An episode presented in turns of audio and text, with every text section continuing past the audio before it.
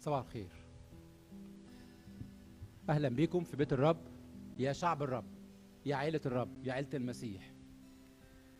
مكتوب في مزمور 33 كده اهتفوا أيها الصديقون بالرب بالمستقيمين يليق التسبيح. احمد الرب بالعود بربابة ذات عشرة أوتار رنموا له غنوا له أغنية جديدة. غنوا له أغنية جديدة. أحسنوا العزف بهتاف لأن كلمة الرب مستقيمة وكل صنعه بالأمانة. يحب البر والعدل. امتلأت الأرض من رحمة الرب. طوبى للأمة التي الرب إلهها. الشعب الذي اختاره ميراثا لنفسه. من السماوات نظر الرب. رأى جميع بني البشر. من مكان سكناه تطلع إلى جميع سكان الأرض. المصور قلوبهم جميعا. المنتبه إلى كل أعمالهم. لن يخلص الملك بكثرة الجيش. الجبار لا ينقذ بعظمة القوة. باطل هو الفرس لأجل الخلاص وبشدة قوته لا ينجي. هو ذا أعين الرب على خائفيه هو ذا أعين الرب على خائفيه الراجين رحمته. لينجي من الموت أنفسهم وليستحييهم في الجوع. أنفسنا أنفسنا انتظرت الرب. معونتنا وترسنا هو. لأنه به تفرح قلوبنا. مفيش فرحة بحاجة تاني. لأنه به تفرح قلوبنا. لأننا على اسمه القدوس اتكلنا. لتكن يا رب رحمتك علينا حسب ما انتظرناك. تعالوا نغمض عينينا وإحنا بنفكر تاني في الآيتين الأخرانيين. أنفسنا انتظرت الرب. معونتنا وترسنا هو. لأنه به تفرح قلوبنا لأننا على اسمه القدوس اتكلنا. وصلاة قلوبنا رب النهاردة. لتكن يا رب رحمتك علينا حسب ما انتظرناك. لتكن رحمتك علينا حسب ما انتظرناك. هللويا نبارك اسمك ونعظمك ونشكرك ونرفعك ونمجدك ونعليك. هللويا ليك كل الملك ليك كل السلطان ليك كل القوة ليك كل الجلال. نباركك نباركك نباركك. أنت الصالح أنت الصالح أنت القدير أنت القديم الأيام. نديك رب كل مهابة. أنت أبونا وأنت إلهنا. أنت أبونا وأنت إلهنا. الوجود في محضرك مهيب يا رب. الوجود في محضرك مهيب يا رب. تختلط المشاعر رب في الوجود قدامك بين المهابة والمخافة وبين الفرحة والعز والتهليل. علم ألسنتنا رب تسبحك. علم قلوبنا ترفعك وتخافك وتهابك. آه يا رب تعالى وتلامس مع كل قلب فينا في هذا الصباح. متعنا متعنا متعنا بالوجود في محضر الملك. هللويا هللويا. أيها الروح القدوس تعالى مر بين صفوفنا. ارفع ارفع نفوسنا لنجلس جلسة هنية في السماء. تتعلم ألسنتنا كيف تسبح كيف تمجد وكيف تعلي اسمك. وتتعلم قلوبنا إزاي تسجد. ونفوسنا إزاي تسمع وعقولنا إزاي تخضع في وجودك لأجل خاطر المسيح الغالي استجب. آمين. تعالوا نقف مع بعض ونقول له كده بتسبيح الرب ينطق فمي. كل نسمة كل نسمة لتسبح اسمه القدوس.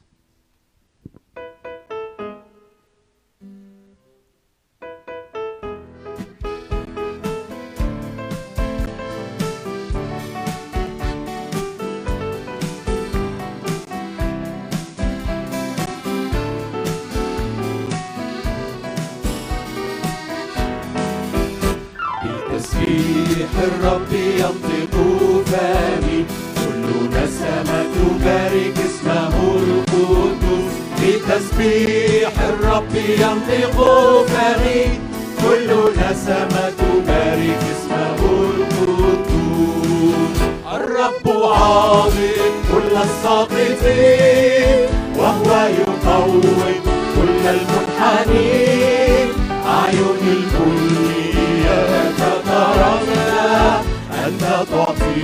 طعاما كل حين الرب عاضد كل الساقطين وهو يقوم كل المنحنين. أعين الكل يتطرفنا أنت تعطيهم طعاما كل حين.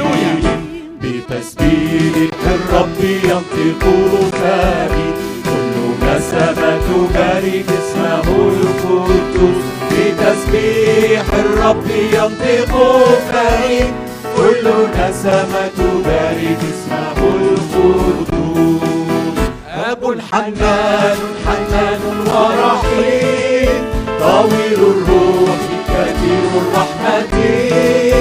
الرب صادق للكل رحمته على كل خائفين أب حنان حنان ورحيم طويل الروح.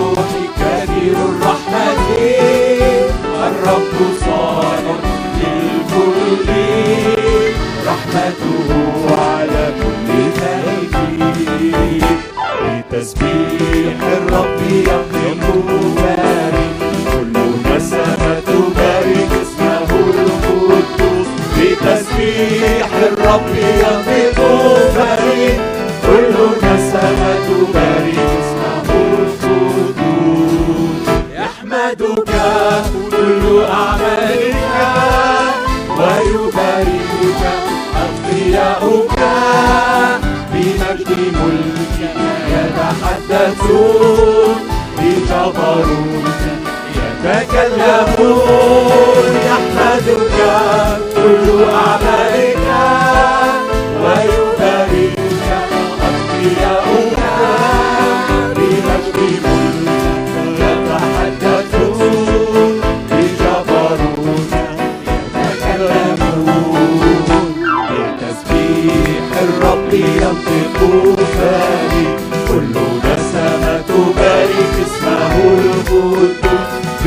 بتسبيح الرب ينطق فمي كل نسمة تبارك اسمه القدوس. رب قدير ليس مثلك وأنت تصنع العجائب. لم ترى عين إله غيرك. أنت عظيم عظيم وحدك.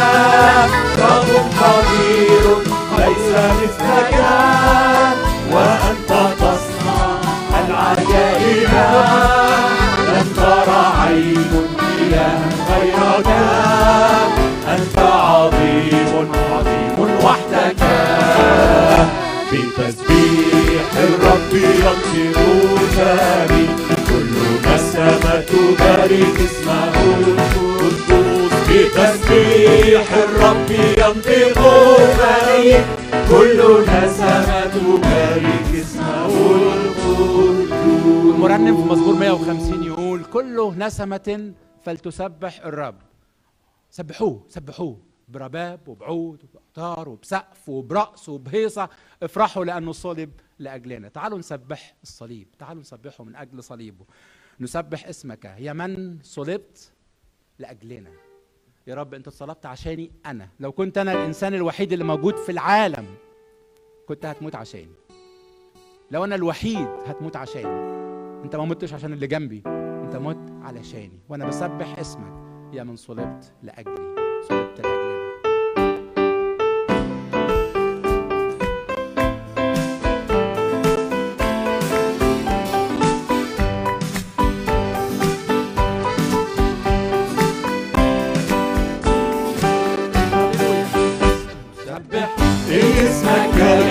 ولدت لأجلنا نسبح. باسمك أحزاننا حملتها نسبح. باسمك يا من ولدت لأجلنا إلى السماء نسبحك على الدوام فقد سحقت لنا الشيطان. ونهتف واثقين. نسقط كل الأصوات بإيمان وإصرار. باسمك أعداءنا نسبح باسمك يا من لأجلنا. نسبح باسمك حملتها. نسبح باسمك يا من صعدت بنا إلى السماء.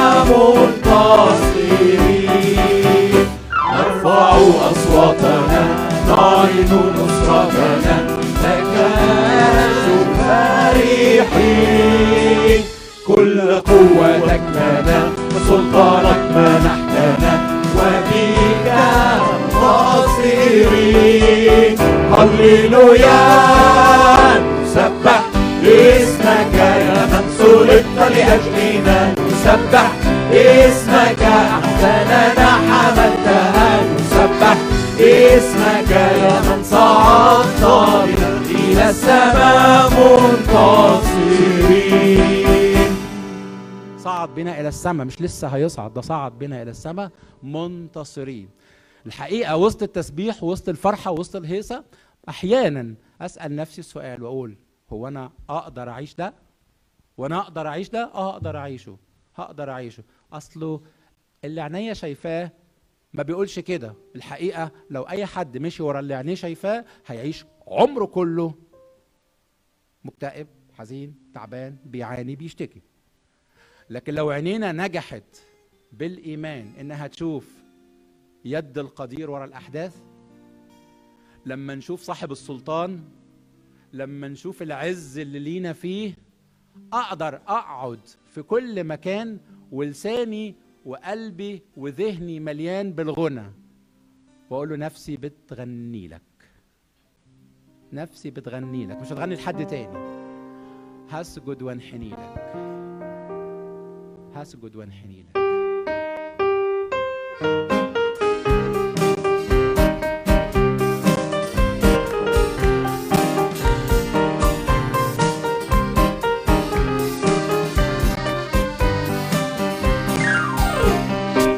نفسي بتغني لك بسكت وانحني لك عايز أقدم لك يا إلهي المجد اللايق بيك نفسي بتغني لك بسكت وانحني لك عايز أقدم لك يا إلهي مجد اللايق بيك تاج راسي وملكي وسيدي كل ما ليا ليك تسبيح قلبي واناشيدي بذبيحة ترضيك تسبيح قلبي واناشيدي بذبيحة نفسي بتغني لك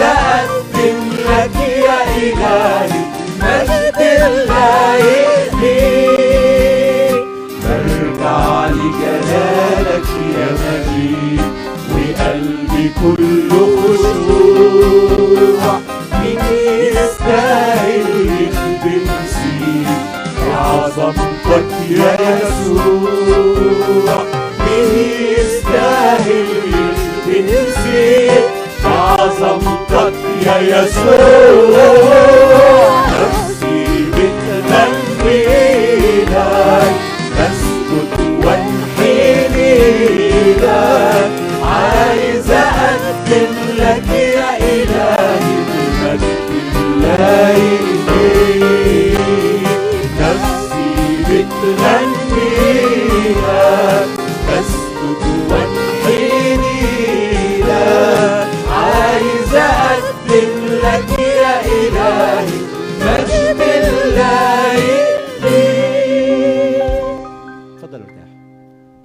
نشارك الشباب في التسبيح بالانجلش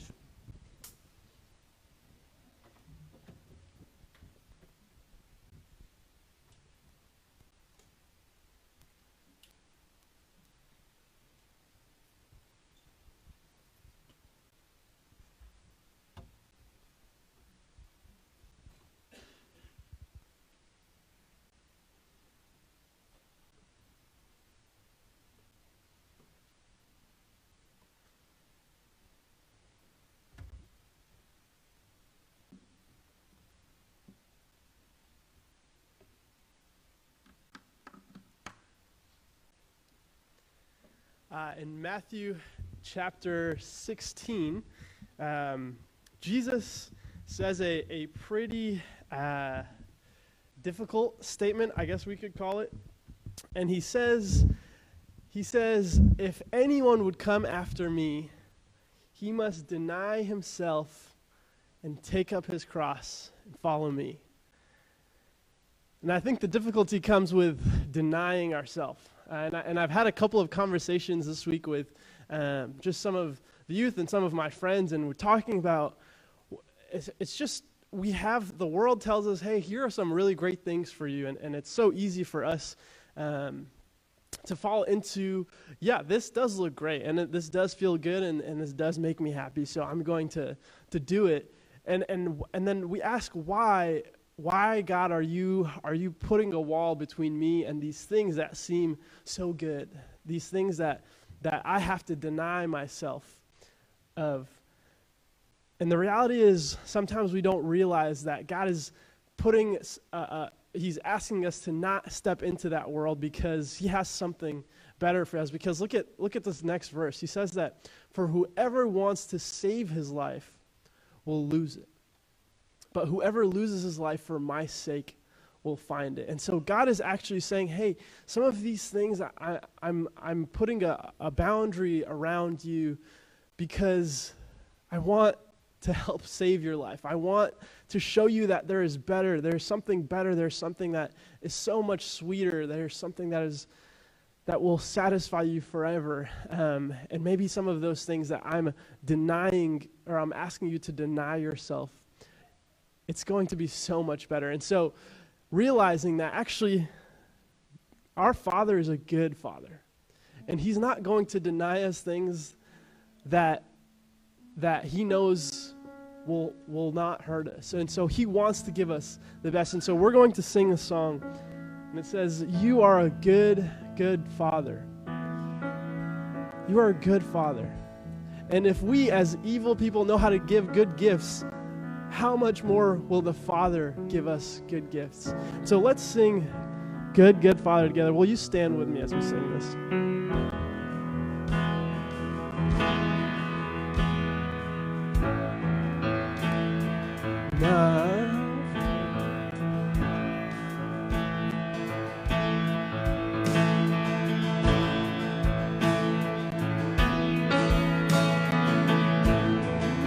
I've heard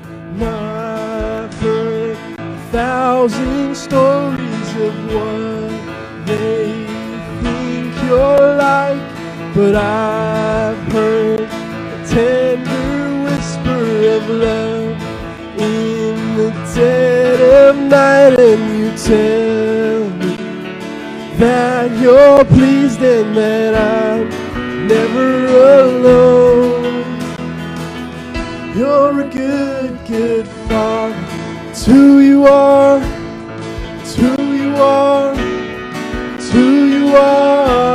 I'm loved by you. It's who I am. It's who I am. It's who I am. And I've seen many searching for answers far and wide, but I know we're all searching for answers. Only you provide you know just what we need before we say a word. You're a good, good father. It's who you are. It's who you are. It's who you are. And I'm loved by you. It's who I am. It's who I am. It's who I am. You're a good, good father. It's who you are. It's who you are. It's who you are. And I'm loved by you. It's who I am. It's who I am. It's who I am. Cause you are perfect in all of your. You are perfect in all of your ways. You are perfect in all of your ways. To us, sing, you are perfect. You are perfect in all of your ways. You are perfect in all of your ways. You are perfect in all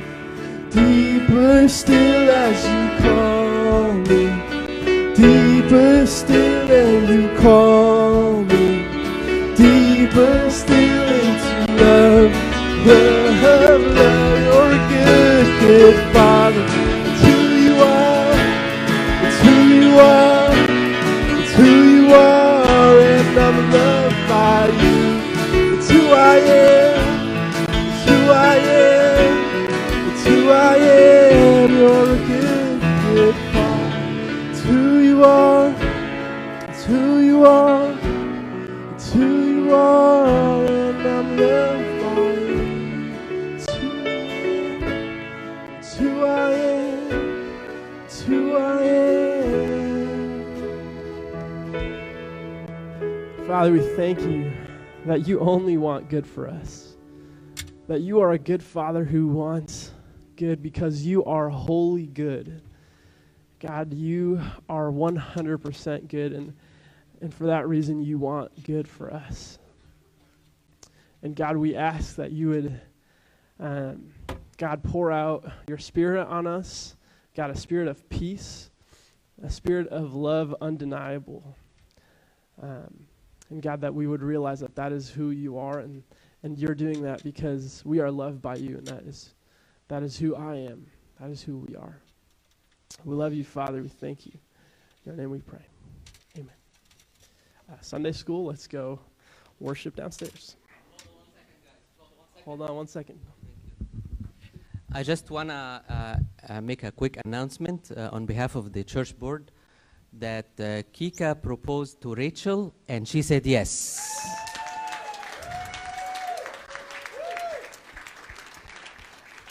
So, uh, on behalf of uh, the church, uh, I would love to congratulate Kika and Rachel and wish, them the best.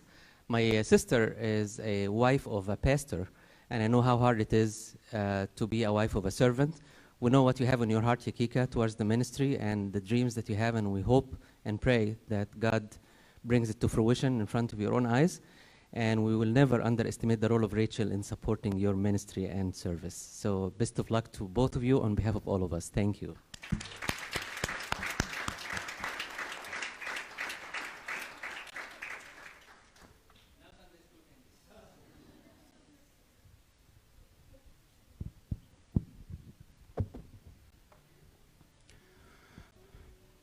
تعالوا تاني واحنا بنفكر في إلهنا الصالح الصالح الصالح الأب الحلو الحلو الحنين نقف وإحنا بنقول له ما فارقنيش ما فارقنيش إحسانك يا رب. من يوم ما نسكتني في بطن أمي من وأنا لسه في رحم الأم إحسانك ما فارقنيش. وأكمل على دوت وأقول ومش هيفارقني ما فارقنيش ومش هيفارقني إحسانك ما فارقنيش ومش هيفارقني.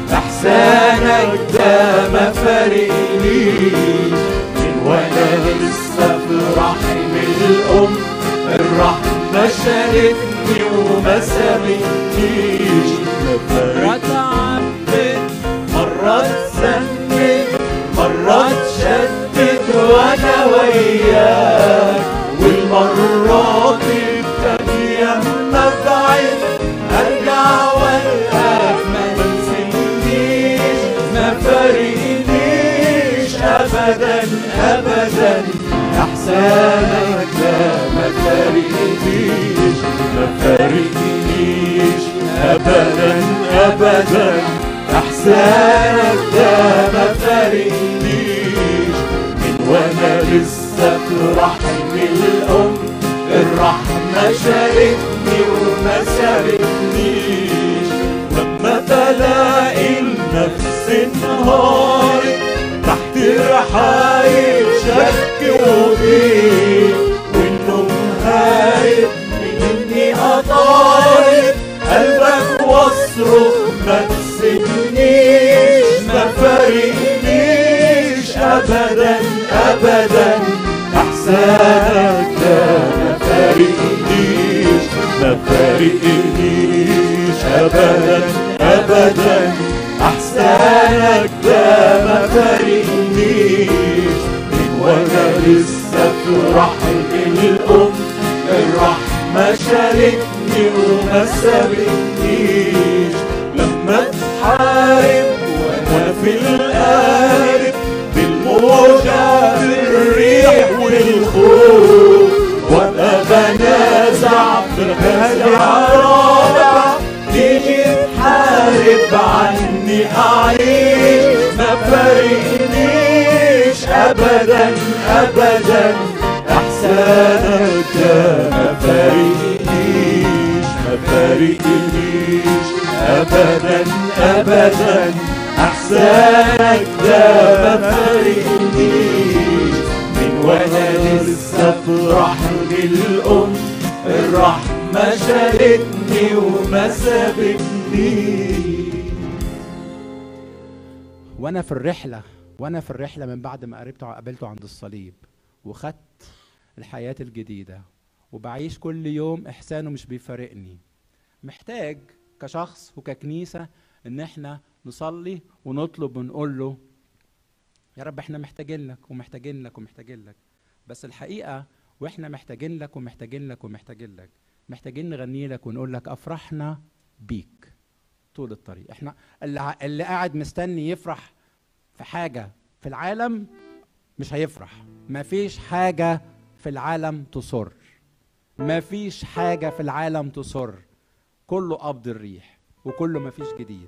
لكن لو اتعلمت النهارده ان أخلي عينيا إني أفرح بيه هعرف أعيش فرحان. اللي عايز ياخد الدرس ده ياخده لحياته كل يوم. أفرحنا بيك طول الطريق. مش باللي بتديهولنا ولا باللي حوالينا ولا بالعالم المزيف بكل عطاياه. لكن أفرحنا بيك بشخصك يا قدير يا صاحب السلطان.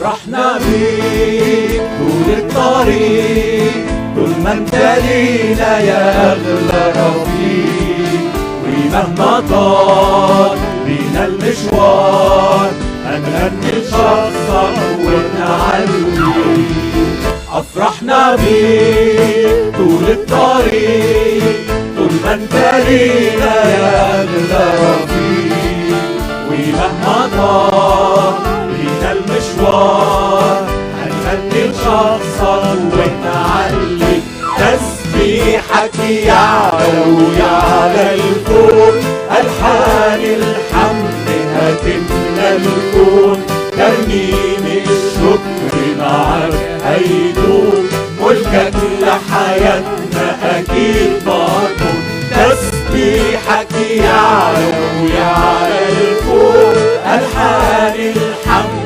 هتملى الكون ترنيم الشكر معك هيدوم ملكك لحياتنا أكيد مطلوب. وهدفنا ليك يعلى بتمجيد نرفع ونقدم ليك أناشيد لحياتنا معاك أمجاد بتدوم ضامنين هنحقق فيك مواعيد وهتفنا ليك يعلى بتمجيد نرفع ونقدم ليك أناشيد يا حياتنا معاك أمجاد بتدوم ضامنين هنحقق فيك مواعيد تسبيحك يعلى ويعلى الفوق ألحان الحمد هتملى الكون ترنيم الشكر معك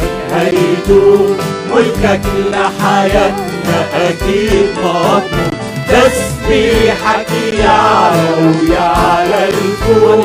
ألحان الحمد هتملى الكون ترنيم الشكر معك هيدوم ملكك لحياتنا أكيد مضمون تعالوا إحنا بنختم. نقول له بقى الرحلة طويلة وزي ما يكون فيها وهنفرح بيك فيها لكن الحقيقة مش هط يعني ما احناش قاعدين كده وخلاص. لكن بشوق وحنين وصبر وصبر وصبر وصبر. عندنا يقين وعندنا إيمان إنك قريب وقريب قوي وإنها قربت الأيام. يا غربة خلاص يا غربة خلاص. دارت الأيام.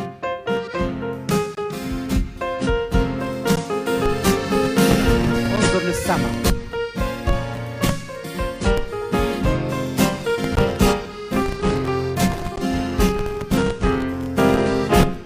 بشوق وحنين وصبر سنين بكل يقين وإيمان للسما شخصين ومنتظرين نشوفك في العيان بشوق وحنين وصبر سنين بكل يقين وإيمان. للسما شخصين ومنتظرين هيشوفك من عيان. وتناهى الليل تناهى وتقارب النهار. وعرسنا جاي ياخدنا مستوطن الديار وتناهى الليل تناهى وتقارب النهار. وعرسنا جاي ياخدنا مستوطن الديار. يا غربة خلاص باقي الأيام. ويومنا مش هيعود باقي العذاب هذه الصعوبات أحلى اليوم يا غربة خلاص باقي الأيام ويومنا ده مش هيعود بنت العلامات هذه الصعوبات محلى اليوم وتناهى الليل تناهى وتقارب النهار. وعرسنا جاي ياخدنا مستوطن الديار. وتناهى الليل تناهى وتقارب النهار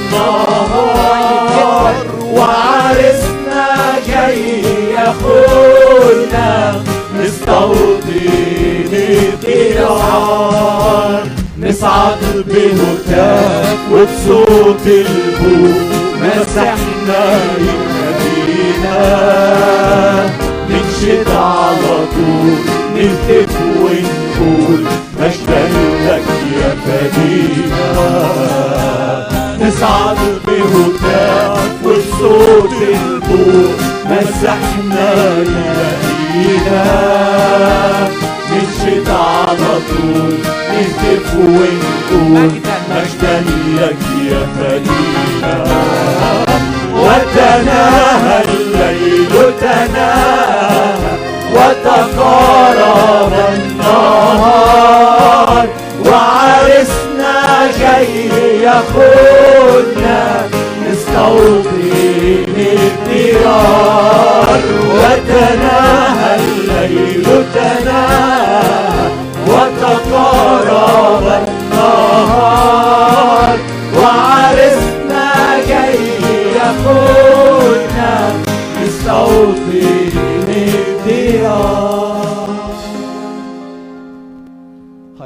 هللويا هللويا مبارك اسمك. نشكرك نشكرك ونشكرك ونعليك ونقول لك آمين. تعالى أيها الرب يسوع. آمين. تعالى أيها الرب يسوع. تعالى رب لشعبك تعالى لكنيستك. تعالى رب لينا النهارده بحضور أقوى وأقوى وأقوى من كل مرة فاتت. بحضور جديد بسكيب جديد بالروح القدس على كل قلب وعلى كل نفس وعلى كل فكر. تعالى بكل هبتك وسلطانك تكلم لأنه عبادك سامعين. عبدك يا رب عند افتتاح فمه املأه بكلمات الروح القدس لنفوسنا لكي ما نتغير إلى تلك الصورة عينه من مجد إلى مجد مشابهين صورة ابنك في كل يوم. فرحانين بوجودنا في محضرك فرحانين بوجودنا في محضرك مستنيين يا رب كلمات تخرجنا من هنا وإحنا متغيرين ومتغيرين ومتغيرين لشبه صورة ابنك عشان خاطر المسيح استجب. آمين.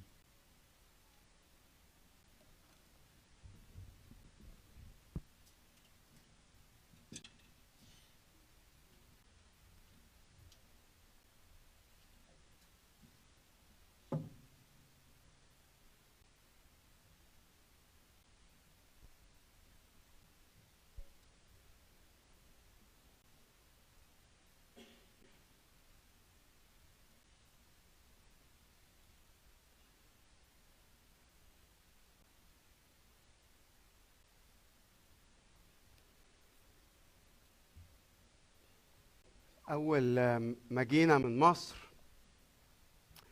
آه، الكلام ده من أكتر من 16 سنة.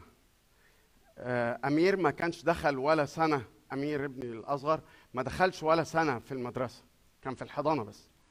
وأول سنة دخل فيها المدرسة بيتعلم الكلمات الإنجليزي وهو حتى وإحنا قبل ما المدرسة تبتدي بنروح نعمل مقابلة كده مع المدرس يعني. فهو شدني كده من هدومي قال لي قول لها إن أنا مش بعرف أتكلم إنجليزي.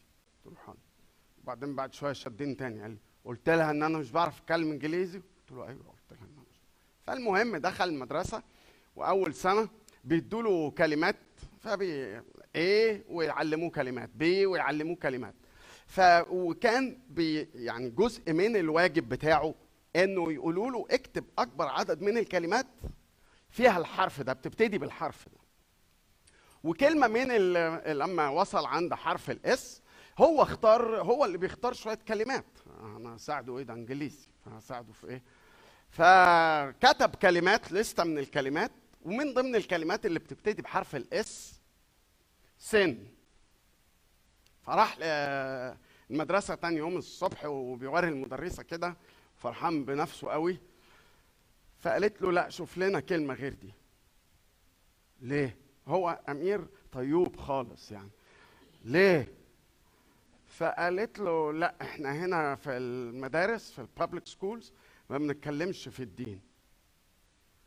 دي كلمة إنجليزي ولا مش إنجليزي؟ إنجليزي. بال S ولا مش بالإس؟ بالإس. الله خلاص طول ما هي كلمة إنجليزي وبالإس هتفضل على الورقة. اياك تعملي فيها حاجة. لما تبقى ياباني أبقى شيلها من الواجب. لكن طول ما هي إنجليزي هتفضل على الورقة. دلوقتي إحنا يعني لما حتى نفكر هو إحنا ليه؟ ليه محتاجين مخلص؟ ليه الإيمان المسيحي بيقول إننا بنحتاج إلى مخلص؟ بسبب الكلمة الإنجليزي دي الإس دي. الكلمة دي مش بتعجب كل الناس. الكلمة دي مش بيوافق عليها كل الناس. الكلمة دي ما بقيتش يعني كلمة شائعة قوي. وحتى عند بيني وبينك يعني مش قليل من المسيحيين أصبحت كلمة خطية آه بتميل أكتر إلى إنها لاهوت أكتر منها حاجة شخصية. فكرة عقيدة مش عارف إيه الخطية الخطية الأصلية الخطية اللي مش أصلية الحاجات اللي زي كده. نتعامل معاها على إنها على بتاعة الكتب على الحاجات دي في الكتب. بس الحقيقة لا يعني إحنا خطاة يا جماعة. إحنا خطاة تمام يعني. إحنا خطاة تمام. المشكلة إن هناك مقاومة شديدة لهذا التوجه أو هذا الفكر أو هذا الإيمان المسيحي عن الخطية. وهذا ال- التوجه المضاد بيقول لك لا ما فيش الكلام ده مش موجود. اسمع معايا كده واحد من ضمن الناس اللي كتبت. الراجل ده كتب كتاب العنوان بتاعه اسمه whatever became of sin. وفي فصل من الفصول في الكتاب ده اسمه the disappearances of sin. اسمع الراجل ده كاتب بيقول إيه؟ ما معناه يعني. الخطية علامة تعجب كده. الخطية. ما أطرف هذه الكلمة العتيقة التي أكل الدهر عليها وشرب؟ هذه المراثي وهذا النحيب الذي ينتحب به هؤلاء القادة الدينيين. كانت قديما كلمة الخطية تملأ ذهن الجميع ولكن الآن يندر ما يسمع بها أحد. هذه الكلمة المقيتة مكروهة يعني المقيتة مكروهة. sin بالإنجليزي S I N هذه الكلمة المقيتة sin التي يتوسطها حرف ال I هو شايف إن إنه إن القادة الدينيين دول بيستعملوا كلمة sin اللي بيتوسطها حرف ال I علشان أفضل أنا آه أفضل أنا دايما حاسس بالذنب التي يتوسطها حرف الاي لتجعلك دائما تحت عبء الذنب الوهمي الخانق. لا يوجد إنسان مذنب بسبب أي شيء. ده في رأيه هو. لا يوجد إنسان مذنب بسبب أي خطية يحتاج أن يتوب عنها أو يحتاج تكفيرا لها. نعم هناك العديد من التصرفات والاختيارات الغبية الخاطئة. لكن لا يوجد من هو مسؤول عنها ادبيا. لا يوجد من يساءل عنها. مفيش حد مسؤول عنها. كلمة مقيتة كلمة قديمة بيتوسطها آي عشان تفضل دايما تحت عبء الذنب وإنك لازم تتوب ولازم تطلب مخلص. ولازم تطلب شفيع. من فضلك افتح معايا لو سمحت افتح معايا رسالة يوحنا الأولى أصحاح واحد من عدد خمسة. الرسالة الأولى ليوحنا أصحاح واحد وعدد خمسة.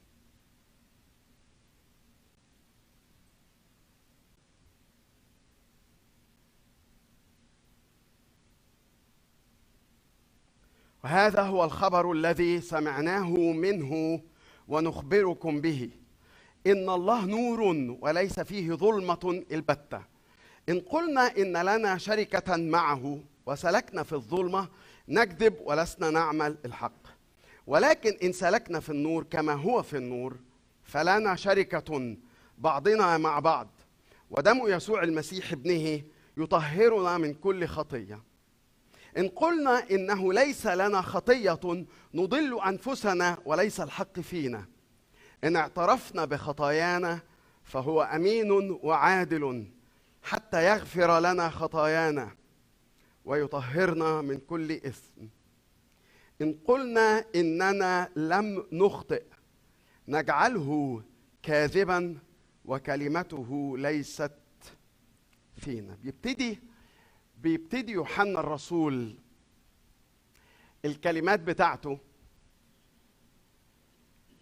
أول ما ال PowerPoint يشتغل again الخبر اللي بيقوله بيقول كده الخبر الذي نخبركم به. ما هو الخبر؟ أهو. الخبر الذي نخبركم به. ما هو الخبر الذي نخبر إيه عندك بي... عايز تقول إيه؟ أخبار في نشرة الأخبار. بيبتدي بيقول أنا عندي خبر مهم قوي أحب أقوله لك. ما هو هذا الخبر؟ إن الله نور. إن الله نور. يعني إيه بالظبط؟ تقصد إيه في إن الله نور وليس فيه ظلمة؟ البتة. في الكام عدد اللي بيقولهم دول دي الحقيقة اللي بيقولها. بيقول ربنا ما فيهوش أي ظلام ما فيهوش أي ظلام ولا فيه أي ظلام. وبيبدد الأوهام بما فيها بما فيها. الوهم اللي كاتبه الخواجة ده في الكتاب بتاع اللي قريته لكم من شوية. وهم إن ما سيبوكوا بقى من كلام مدارس الأحد ده والخطية وما خطية ولازم تتوبوا كفاره و... كلام الفاضي اللي بيضحكوا عليكم بيه ده كلام قديم قوي ومكروه قوي ومقيت قوي بحسب التعبير بتاعه. الخبر الذي نخبركم به. ما هو الخبر الذي تخبرنا؟ الله نور ليس فيه ظلم البتة. إن قلنا إن لنا شركة وسلكنا في الظلمة كذابين نكذب ولسنا نعمل ولسنا نعمل الحق. الحقيقة لما بيقول إن الله نور يا جماعة بيقول الخبر عن مين هو وعن مين إحنا من غيره.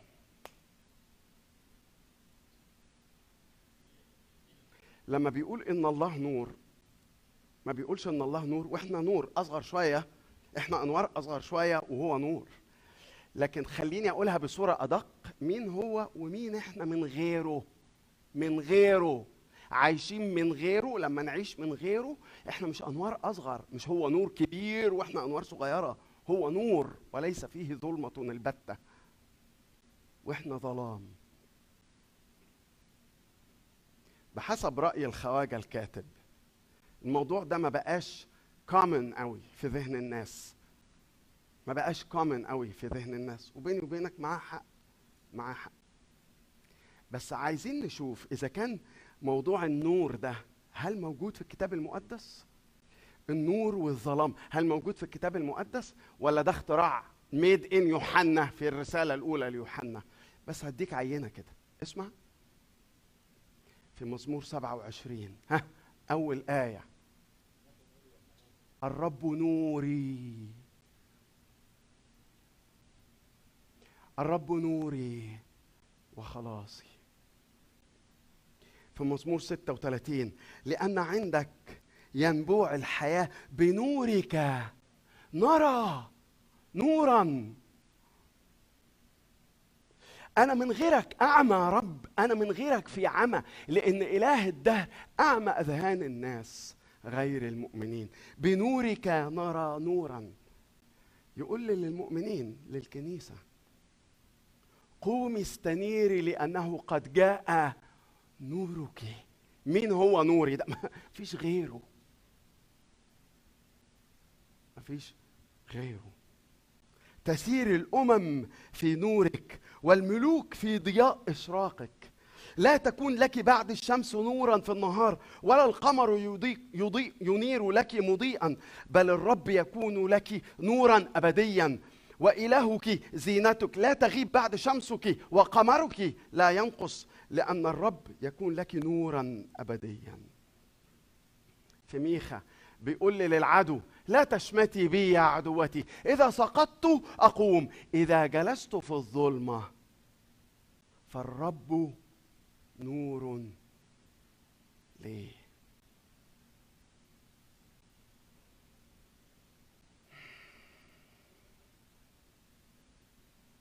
كتير منا ناس ومنا أقصد منا. بنمشي نضبش. لما كنت باخد لسه في أعمال الرسل في أعمال 17 ما جا- ما جاش وقت إن اتكلم عن الكلمة دي. لكن بولس الرسول وهو بيوعظ في أتينا بيقول انه الله عن كل واحد منا ليس بعيدا. وبيقول إن هو ليس قريب وليس بعيدا عنا. وبيقول إن هو اللي عامل كده من نفسه. لعلهم يتلمسونه. أعمال 17 كلمة يتلمسونه دي تحب تمثلها لي؟ يعني لو عايز أمثلها تتمثل؟ لعلهم يتلمسونه. شايف؟ أنا بعمل إيه؟ هو ده. مين اللي بي- بيعمل كده؟ اللعمة. اللي بيتحسس طريقه اللي مش عارف فين السلمة واللي مش عارف فين الحيطة واللي مش عارف فين العمود واللي مش عارف فين الحفرة. فبيقول إن الله عن كل واحد منا ليس بعيد. إحنا عميان. إحنا مش شايفين. اما المسيح وقف مع الفريسيين وبيقول لهم أتيت علشان ال... ال... يعمى المبصرين والم... وهكذا. فقالوا له أنت تقصد مين بالكلام ده إن شاء الله؟ ألعلنا نحن أيضا عميان؟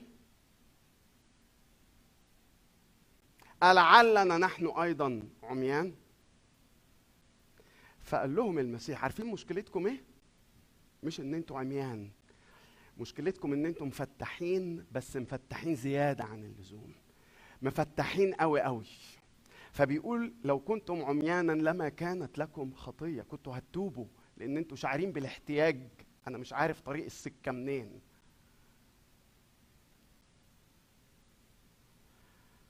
لكن لأنكم تقولون إننا مبصرين فخطيتكم باقية.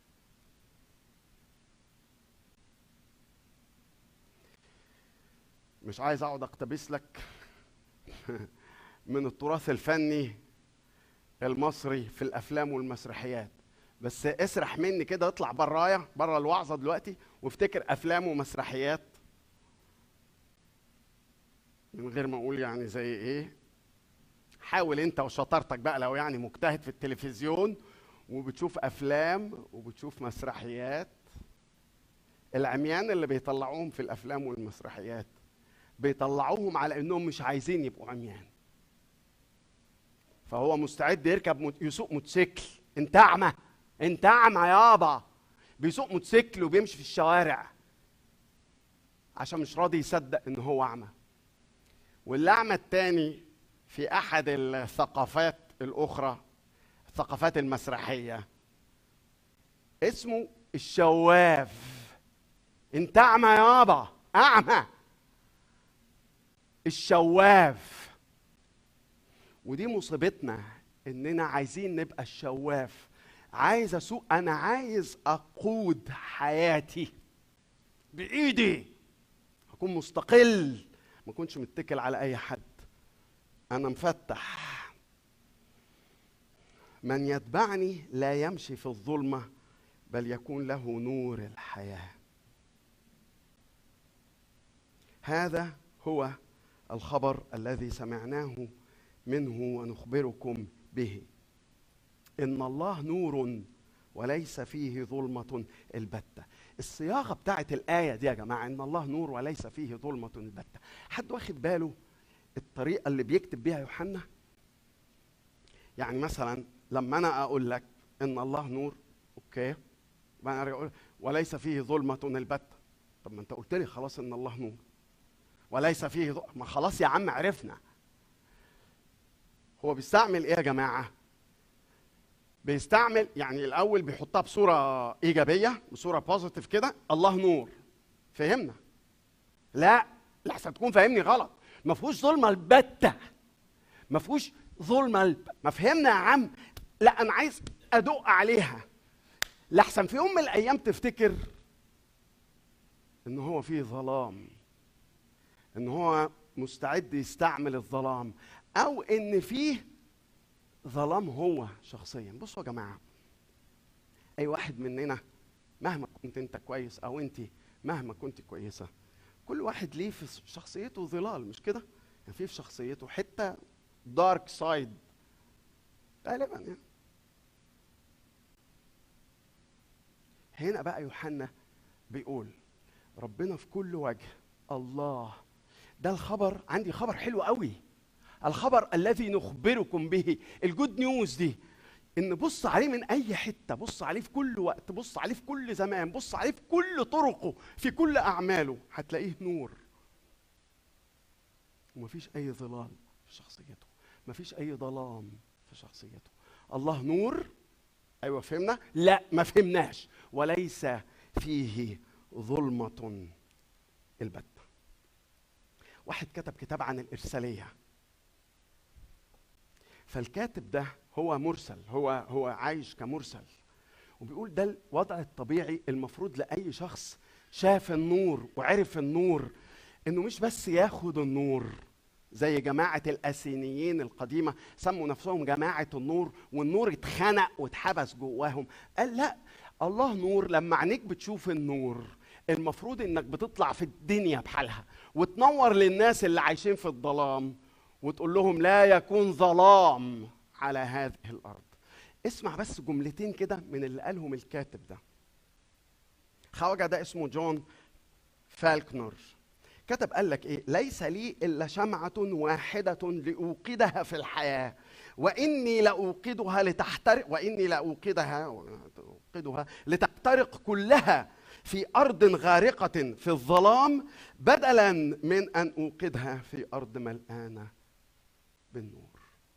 أنا مستعد. شوف أنا حياتي هتصبح شمعة بتقول إن الله نور وأنا شفت النور. أنا مستعد أعيش حياتي أحرقها أحرق حياتي. ما عنديش غير الشمعة دي واحدة. مستعد أحرق كل حياتي وأجمل سنين عمري في أرض غطسانة غرقانة في الظلام عن إني أكون عايش في أرض مليانة بالنور مش محتاجه رسالة النور. راجل جميل وصدق الخبر الذي نخبركم به وهذا الخبر إن الله نور وليس فيه ظلمة البتة.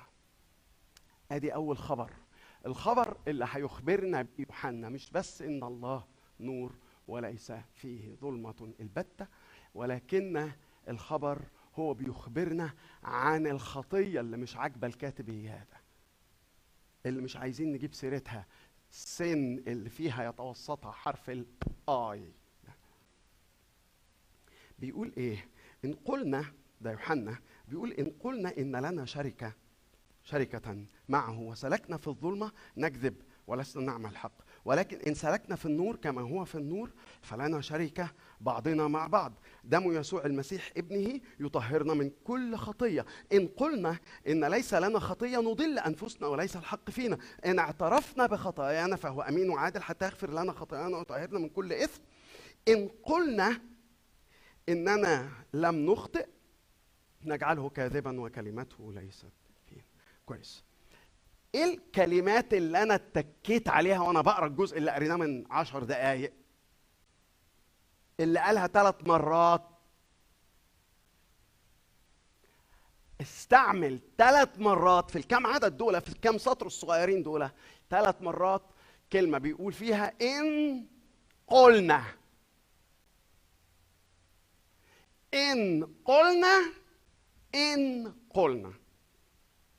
عن الخطية والشرور خلي بالك لأن أنا ممكن أكذب عن ناس أو أكذب على نفسي أو أكذب عن بشأن about ربنا. اسمع معايا كده. أول حاجة بيقول إيه؟ قول إن قلنا إن لنا شركه معه وسلكنا في الظلمة نكذب ولسنا نعمل الحق. وهنا لما بنقول الكلام ده إحنا بنكذب على الناس. لما الادعاء بتاعي لما بقول أنا أؤمن بالله النور أنا أؤمن بالخطية والشرور بس أنا بسلك في الظلمة. أنا في جانب في حياتي محدش يعرفه. أنا بيني وبينك لو حد عرف الجانب اللي في حياتي ده تبقى مصيبة. تبقى فضيحه فبيقول إيه يوحنا؟ بيقول لو أنا قلت إن أنا عندي عقيدة سليمة لو أنا قلت إن أنا أعرف ربنا لو أنا قلت إن أنا إن إني أنا ليا شركة. والكلمة دي مركزية قوي في الرسالة دي في رسالة يوحنا يعني في الثلاث رسائل بس يعني بالذات في الرسالة الأولى. شركة معه دي العلاقة الانتمت دي. شركه معه. بس سلكنا في الظلمة. وكلمة سلكنا مقصود بيها الكلمة إنه سلوك يومي ثابت دائم. مش مرة كده مش بيقول إن إحنا يعني ما بنقعش في الخطية لكن لما بيقول إذا سلكنا في الظلمة. إحنا كده بنكذب بنكذب على مين بالظبط؟ أنت بتكذب على الناس. ليه؟ لأن أنا عايش قدام الناس بصورة وأنا عندي جانب في حياتي الناس ما تعرفوش عني ومش عايز الناس تعرفوا عني. فبيقول الخبر الذي نخبركم به.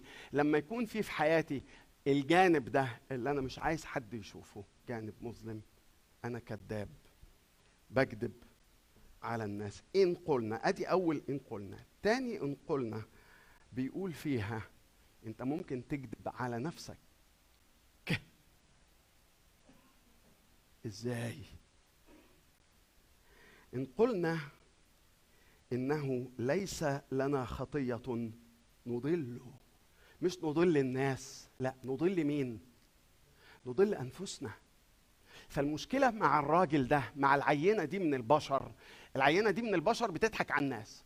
العينة دي من البني آدمين بقى بيضحكوا على روحهم. والحقيقة إن الخطية بتديني ده يعني مش عينة وعينة مش صنف وصنف. الحقيقة إن هو نفس الصنف يعني أنا الأول ببتدي أضحك على الناس وبعدين بعد شوية زي ما بنقول زي ما بنقول حتى في كلامنا مع بعض إن بعد شوية الكذبة اللي أنا بكتبها بيحصل فيها إيه معايا؟ بصدقها بصدقها بصدق إنه أنا ما فيهاش أي حاجة. إيه مالي أنا؟ وحش. مالي. بسرق بسني ما بعملش حاجة مش وحش. أنا أحسن من ناس كتير قوي أحسن من ناس كتير قوي عندكم في الكنيسة. مالي أنا؟ يوحنا بيحذرني بيقول لي يا حبيبي حتى ب... مش عشان الناس مش عشان رأي الناس فيك. أنا خايف عليك أنت إن أنت هتعيش في الكذبة دي وهتموت في الكذبة دي. إحنا نضل أنفسنا. إن إنه ليس لنا إن قلنا إنه ليس لنا خطية نضل مش بس الآخرين لكن إحنا كمان بنضل أنفسنا. وليس الحق فينا. بس جمال بقى الكلمة دي على طول يروح لاحقها. أنا فعلا خاطي. أنا فعلا عايش في كذب على الناس ويظهر إن أنا بكذب على نفسي كمان. على طول يقوم لاحقها على طول في عدد تسعة ويروح قايل الكلمة دي. يقول إيه؟ إن اعترفنا.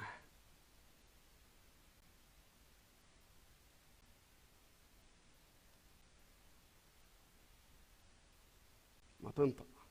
بصراحة مش عايز. ليه مش عايز تنطق؟ مش عايز أنطق لأن يعني الحقيقة إن إحنا يعني هذه الكلمة إن اعترفنا بخطايانا تستحق وقفة. ليه؟ لأننا يظهر بعد شوية مع طول الزمان وإحنا مؤمنين وعايشين حتة فيها ظلام. بنحس إن أنا حتى مش خلاص يعني خلاص بقى خلاص هنفض هدومي كده وأقوم وخلاص أيوه أيوه عا- عارف إن ده مش صح قوي بس أعمل إيه يعني؟ No one is perfect. فبيقول إن اعترفنا بخطايانا فهو أمين وعادل حتى يغفر لنا خطايانا ويطهرنا من كل إثم. اسمع سليمان يقول إيه؟ من يكتم خطاياه لا ينجح. من يقر بها ويتركها يرحم. ليترك الشرير طريقه ورجل الإثم أفكاره ويتوب إلى إلهنا لأنه يكثر الغفران. متشكرين يا رب إنك ما وقعتش كلمة يكثر دي. يكثر الغفران.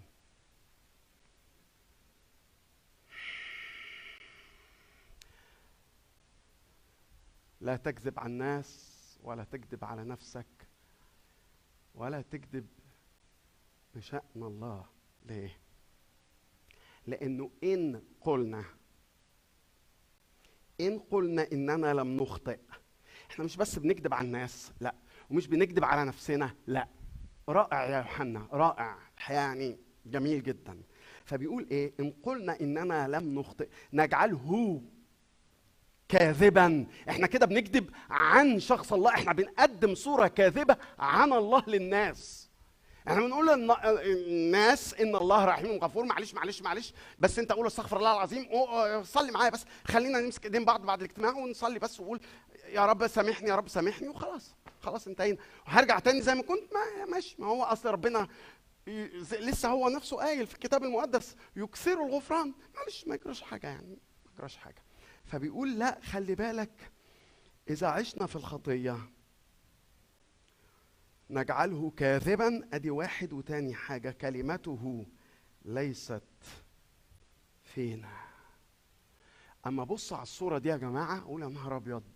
هو مش أبيض يعني بس أقول يا نهار أبيض للتعجب. أقول إحنا في مشكلة كبيرة. إحنا في مشكلة كبيرة أوي أوي أوي أوي أوي. ليه؟ لأن أنا بالمسطره دي أنا ضايع. وافتكر ان شوية مننا كمان معايا في الكفه دي.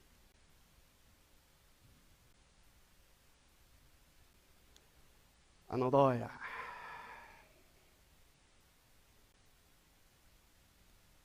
بس هو مش بس بيقول إن الله نور وليس فيه ظلمة البتة. مش بيخبرنا بهذا الخبر عن الخطية والشرور وشرحنا لو بتعمل كده بتكذب على الناس لو بتعمل كده بتكذب على نفسك لو بتعمل كده انت بتكذب بشأن عن الله الأمين. لكن الحقيقة هو بيقدم لنا الخبر في كماله وروعته عن يسوع. عن يسوع وبيقول إن يسوع خلي بالك أنا يعني قصدت أكتب كده دي. ما أعرفش لا دي اسمها كلمة ولا إيه يعني كلمة. إن يسوع مش معنا يعني إحنا بنحب الآية بتاعت يسوع ها أنا معكم. لكن هنا يوحنا هو مش بيقول إن يسوع معانا ماشي معايا طول أيامي مهما اشتدت بي ألامي. لا لا لا. هنا بيقول إن يسوع لنا فور أس لنا لنا. اسمع معايا من فضلك بيقول إيه يوحنا في الكلمات دي. هنا بقى أصحاح اتنين. إحنا هنقلب على أصحاح اتنين. أصحاح اتنين عدد واحد واثنين بالخبر الذي نخبركم به عن الله عن الخطية وعن يسوع. يوحنا الأولى صحاح اثنين من عدد واحد واثنين يقول يا أولادي أكتب إليكم هذا لكي لا تخطئوا وإن أخطأ أحد فلنا واحد. شفيع عند الآب يسوع المسيح البار. اثنين هو كفارة لخطايانا. ليس لخطايانا فقط بل لخطايا كل العالم أيضا. يسوع مش بس معانا لا يسوع لنا.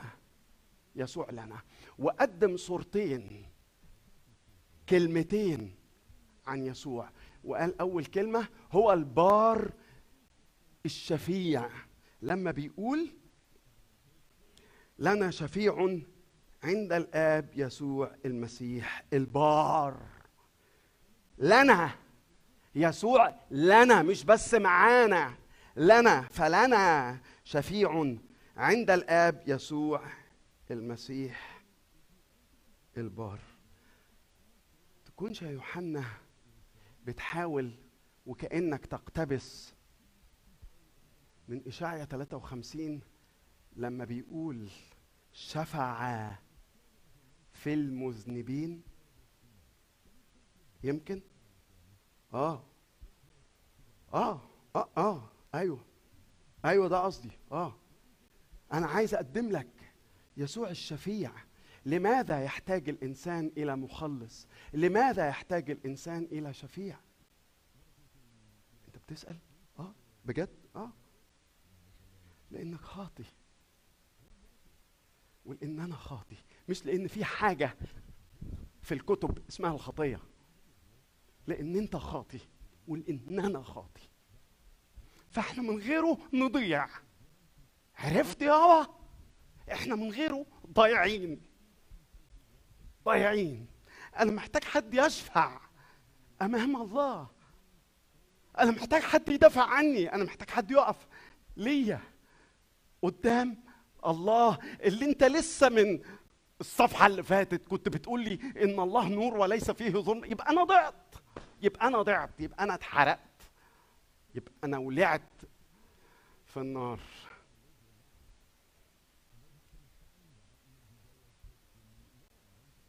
هو حمل خطية كثيرين وشفع في المذنبين. بس هو مش بس الشفيع الخبر الذي أخبركم به إن يسوع لنا كل الدهور هو البار الشفيع. وهو كفارة. دي الدنيا بحالها. لكل الناس. يقول هو كفارة لخطايانا. ليس لخطايانا فقط بل لخطايا كل العالم أيضا. أنت يمكن ما تقدرش تفهمها الكلمة دي. أنت وأنا يعني كأمم. إنما اليهودي القديم في العهد القديم كفارة دي بالنسبة له ترتبط بقضاء بصب الغضب الإلهي على الإنسان بإنه الله هيقضي عليا. الله أنا قدام كرسي العرش الأبيض أنا مدان أنا مذنب. فعشان كده أنا محتاج كفارة to cover me. قدام هذا القضاء الإلهي. أنا محتاج هذه الحماية هذا الغطاء. إيه الغطاء ده؟ الكلمة دي معروفة في الذهن اليهودي القديم بالذبيحة دي. الذبيحة اللي دم الذبيح ينجي اللي بيقدم بإيمان هذه الذبيحة. يا جماعة الخطية بتاعتنا عندنا خطايا كتير قوي بس الخطية بتاعتنا هي إن إحنا عايزين ناخد مكان الله. هي إن أنا وأنا أعمى عايز أسوق الموتوسيكل عايز اقوده عايز عايز أتحكم في البنزين وفي الفرامل وفي الدبرياج وفي عايز أتحكم في النور وأروح فين وأحود شمال ولا أحود يمين ولا أمشي في أنهي طريق ولا في أنهي سكة. أنا عايز أمشي إزاي؟ وطول ما أنا بالشكل ده أنا تحت هذا القضاء الإلهي. لحد ما أجي وأقول أنا مش قادر يا رب. بص أنا عايز عايز عايز أفكر معاك في حاجة. لو رحت سألت بلاش لو سألت خلينا نعدلها شوية. لو جبت لو مسكت في إيدك كده واحد من الناس الناجحين جدا ال ال ال بتوع العصر ال- القرن الواحد وعشرين الناجحين الأغنياء ال- شخصياتهم كده متلألئة. راجل أو ست ست عايزة تعيش independent بفلوسها وبشغلها وبنجاحها وبكل حاجة يعني راجل ولا ست. سحبته من إيده كده إحنا بنتكلم على على الجيل على العصر اللي إحنا عايشين فيه. سحبته من إيده كده ودخلت بيه قاعة. كويس؟ وفي القاعة دي على حيطة من حوائط هذه القاعة في صليب معلق عليه واحد نصف عاري ومغطى تقريبا في كل جسمه بالدم وقلت لمن يمثل هذا الجيل سواء الرجل ده أو الست دي قلت له بص هذا الشاب اللي عنده 33 سنة اللي عذب في قرية من قرى فلا بلاش قرية في أورشليم نفسها. في في في حتة في الشرق الأوسط من 2000 سنة. وهو ده الرجاء بتاعك في حياتك لنوال الغفران الإلهي وللحياة الأبدية. يصدق؟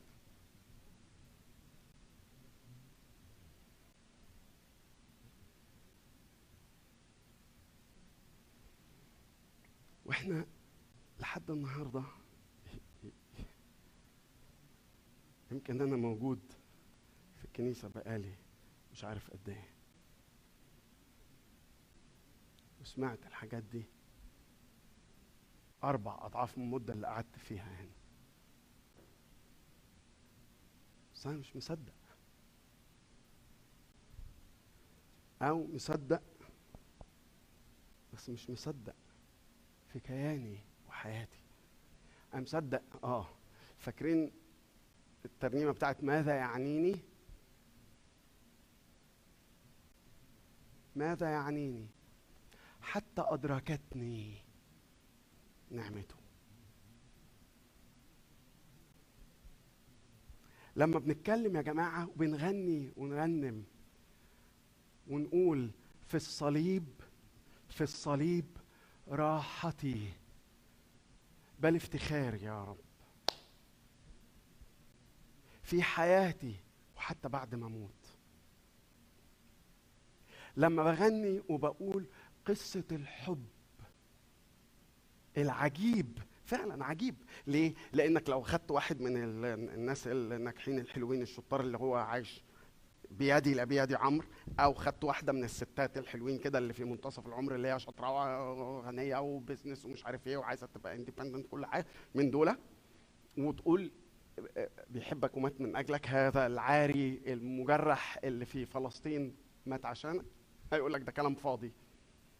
والحقيقة مش أنا اللي بقول مش بس تخميني لكن بولس نفسه قال. قال هقول لليهود هيقولوا ده عثره هقول لليونانيين هيقولوا الكلام الجهل الجهل اللي أنت بتقوله ده يا بولس. إحنا كنا فاكرينك يا أخي واحد متعلم. أنت انت جاهل قال لكن بالنسبة لنا إحنا بقى حدوتة الصليب. كلمة الصليب أي حكاية الصليب. كلمة الصليب أي حدوتة الصليب. الخبر الذي أخبركم القصة التي أقصها أقصها عليكم. هي إن يسوع لنا يعني إيه يسوع لنا؟ اتفقنا إنه مش بس معايا. يعني إيه يسوع لنا؟ يعني تصدق تصدق تصدق يا راجل إنه من قبل وجود الزمن من قبل وجود الدنيا والخليقة والجبال والبحار والمحيطات والفلك تصدق إن الله الآب والابن كان في باله اسمك. كان في باله انت. تصدق انه بيحبك كل الحب تصدق انه هو بيقول لك بروح أزلي؟ قدم أنا. إزاي؟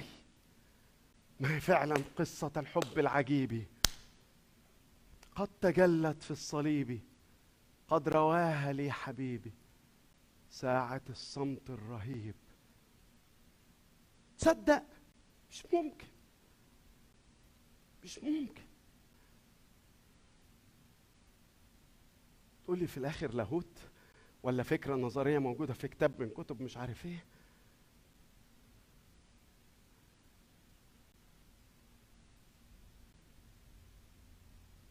يسوع لنا كل الدهور هو البار الشفيع وهو كفارة للجميع متبررين مجانا بنعمته بالفداء الذي بيسوع المسيح. الذي قدمه الله كفارة ده رومية ثلاثة بقى كفارة بالإيمان بدمه لإظهار بره من أجل الصفح عن الخطايا. في خطايانا إحنا مش هنهرب منه زي ما إبليس بيضحك علينا. في خطايانا إحنا هنهرب له لأنه هو لنا البار الشفيع. كفارة للجميع. يقول إشعياء وعبدي البار بمعرفته يبرر كثيرين وآثامهم هو يحملها. خلينا نصلي.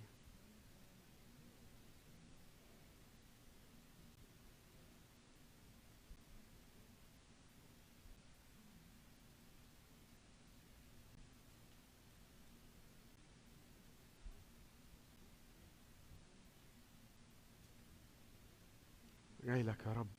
خطايا سنيني. كما أنا وليس لي عذر لديك. جاي لك وأنا مش عارف أصلح في نفسي. جاي لك وأنا هبطل أقول إن أنا بلا خطية. لأن أنا بكذب عن الناس وبكذب عن على نفسي. وساعات بكذب حتى بشأنك. لكن أشكرك لأنه مكتوب إن اعترفنا. أشكرك إن الكلمة دي موجودة. أشكرك إن الآية دي موجودة. إن اعترفنا بخطايانا. فهو أمين. وهو عادل لأنه قد اقتص من يسوع المسيح البار. هو أمين وعادل حتى يغفر لنا خطايانا. ويطهرنا من كل امحو إثمي أنت أولى من غفر. كن معينا فأنا ممن عثر بالخطايا.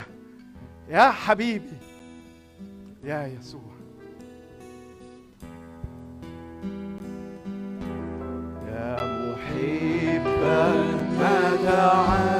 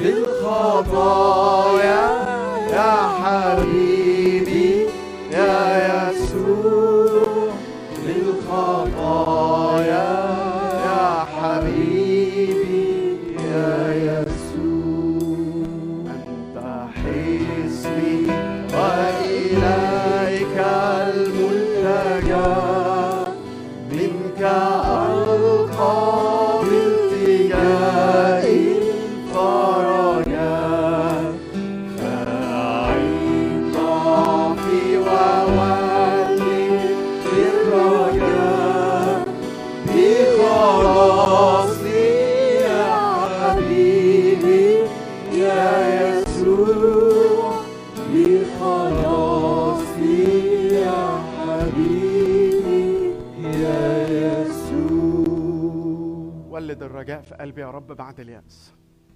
ولد الرجاء وفجر الرجاء. وافتح ينابيع الرجاء يا رب جوايا وأنا جاي لك وبقول لك أنت حصني أنا مش عارف أستخبى فين. مش عارف أستخبى فين من ضعفي ولا من خطيتي. فأنا جاي لك زي ما الترنيمة بتقول بخطايا سنيني. عمري اللي انقضى في أنيني. دقت مرار البعد. فأنا جاي لك يا رب كما أنا.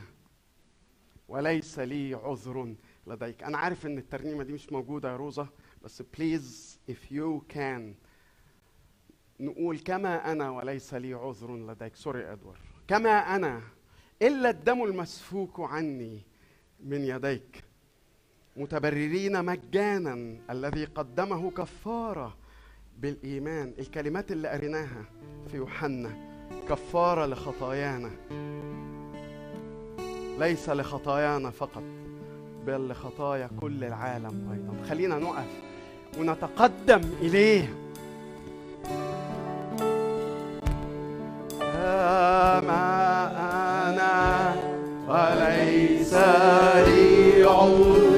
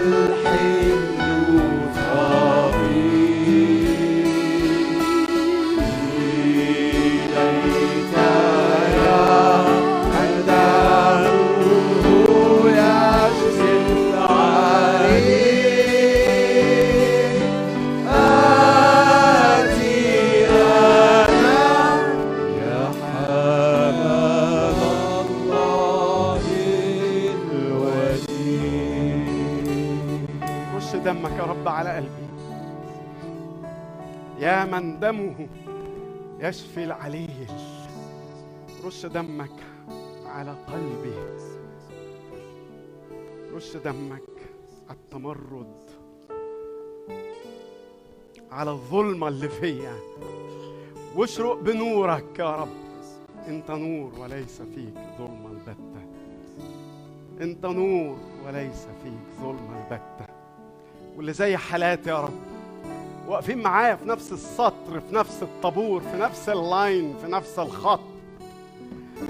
الناس اليأسانة والتعبانة والضعيفة اللي بتصرخ يا من دمه يشفي العليل اشفينا يا رب اشفينا من أثمنا ومن خطايانا لأنه مكتوب إنه بحضوره شفينا اشفينا من داء التمرد اشفينا من العصيان اشفينا من حب الاستقلالية اشفينا وخلينا نقدر ونأتي محتمين في يسوع الشفيع الكفارة للجميع. آمين. رب إنك تنازلت يا رب وأحببتنا يا رب حتى الموت يا رب موت الصليب. ساعدنا يا رب إن إحنا نطهر أفكارنا أمامك النهارده يا رب. أمامك أفكارنا يا رب. أمامك قلوبنا يا رب يسوع. اغسلنا يا رب في هذا الصباح بدمك. ذكرنا بالرجاء يا رب في الصليب. ذكرنا يا رب إنك انتصرت على الموت وفيك بقى لينا حياة يا رب. قود يا رب العبادة بروحك. صلي يا رب إن تكون الكلمة في هذا الصباح مسوقة بالروح القدس. بارك عبدك يا رب. أسيس الكنيسة في الوعظة يا رب وفي الكلمة. يا رب بنيجي قدامك. يا رب عايزين نسمع صوتك النهارده. أنت تعلم كل احتياج. حتى لو في ناس مش قادرة تتكلم أنت تعلم الاحتياج في القلوب يا رب.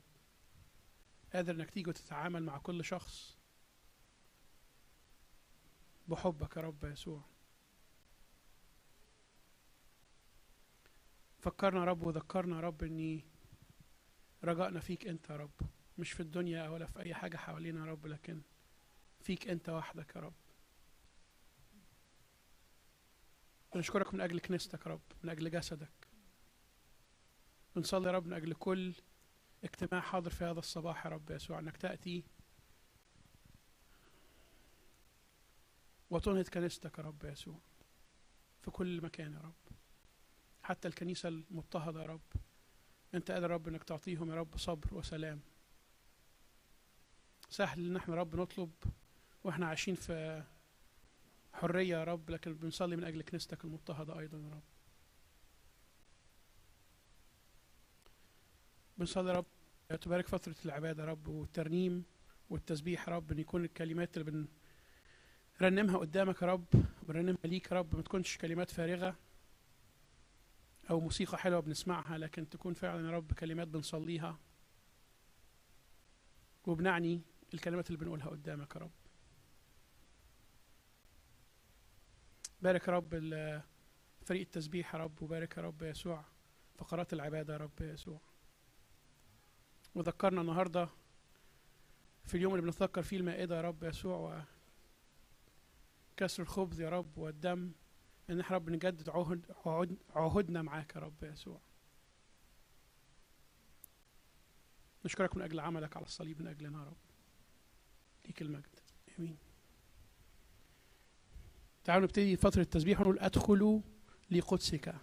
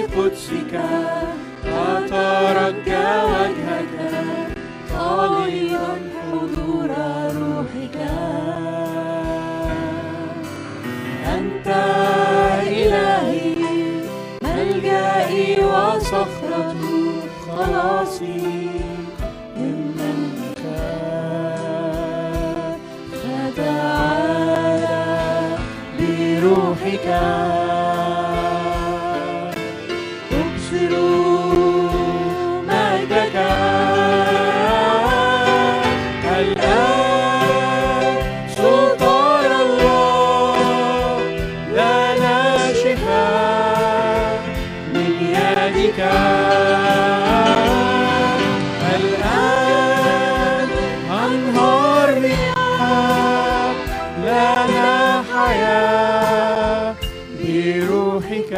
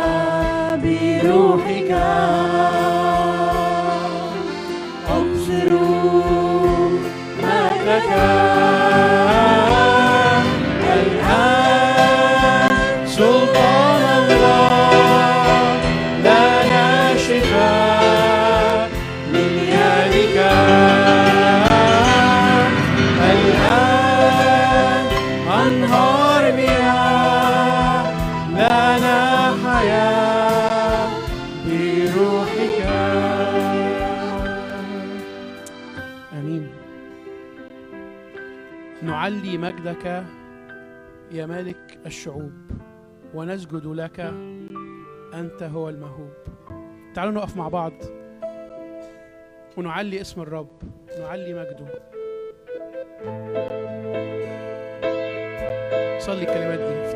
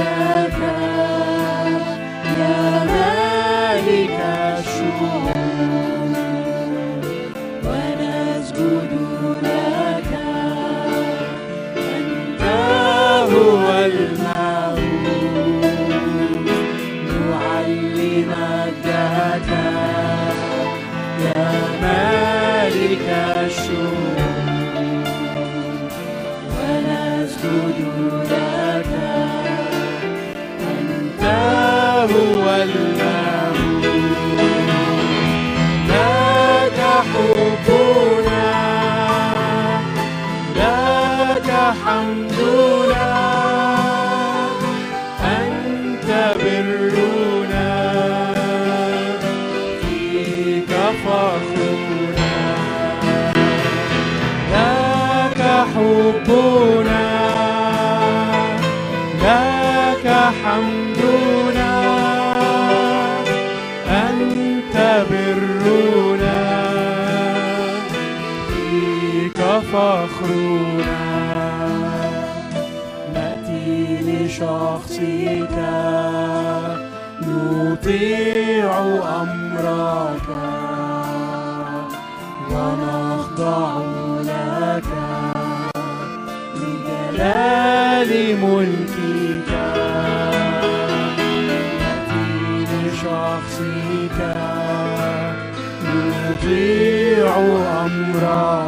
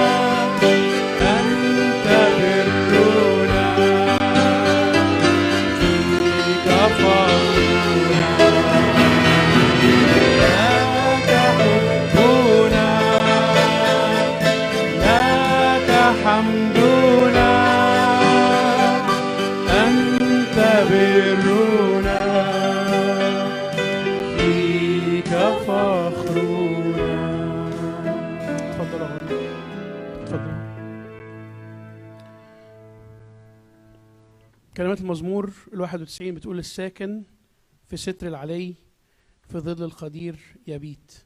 أقول للرب ملجئي وحصني إلهي فأتكل عليه. لأنه ينجيك من فخ الصياد ومن الوباء الخطر.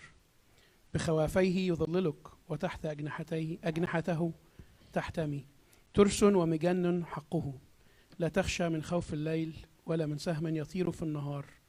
من- من وباء يسلك في الدجى ولا من هلاك يفسد في الظهيرة. يسقط عن جانبك ألف وربوات ربوات عن يمينك. إليك لا يقرب. إنما. إنما يعينك بعينيك تنظر وترى مجازات الأشرار. لأنك قلت أنت يا رب ملجئي جعلت العلي العلا مسكنك. العلي مسكنك.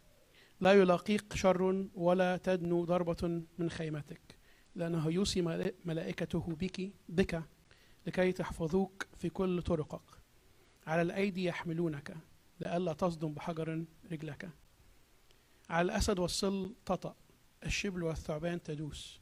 لأنه تعلق بي أنجيه. لأنه تعلق بي أنجيه. أرفعه لأنه عرف اسمي. يدعوني فأستجيب له. معه أنا في الضيق أنقذه وأمجده. من طول الأيام أشبعه وأريه خلاصي. الترنيمة الجاية بقى لنا مدة ما قلناهاش بس بتقول كيف أنسى سيدي الغالي المسيح؟ كيف أنسى أنسى دم ذي الجنب الجريح؟ تعالوا نصلي الكلمات مع بعض.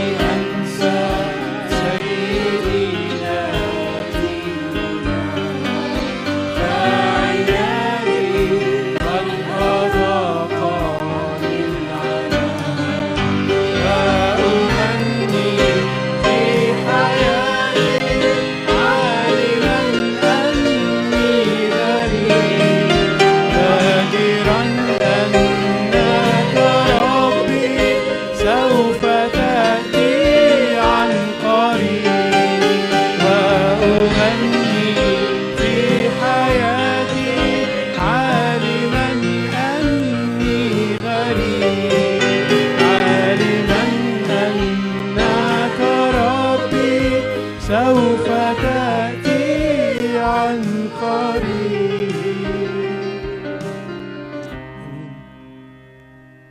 أخونا أسعد.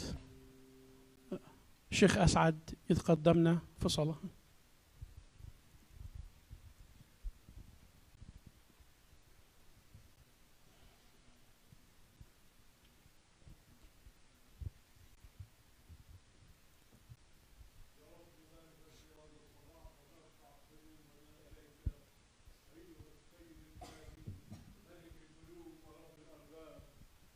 لنا نجاة ولا رجاء إلا في اسمك أيها السيد المخلص. أمامنا رب تنحني جباهنا. أمامنا يا سيدنا الرب تنحني نفوسنا. نطلبك من كل القلب يا رب. رجاؤنا أنت فداؤنا أنت خلاصنا أنت. أيها السيد الرب ننتظر ونتوقع مجيئك على السحاب.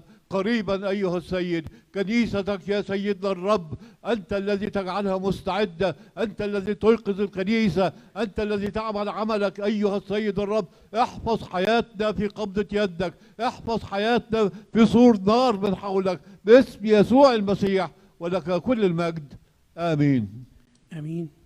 آمين. الترنيمة الجاية بتقول وقت لما تكون صعابي أنت وحدك تستطيع.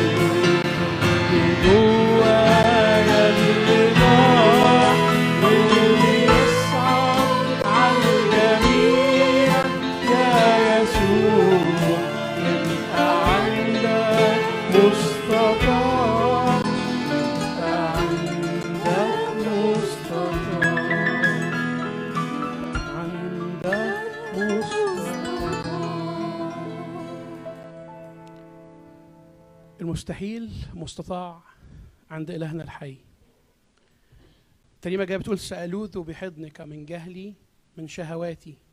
لن أخشى الموت فقد صرت أنت حياتي. وبقربك يولد في عمري عمر آخر. في الرجاء بتاعنا اللي في المسيح الحياة الأبدية. تعالوا نقف مع بعض وإحنا بنرتل الترنيمة الجاية وبعديها هنختم بالترنيمة الأخيرة.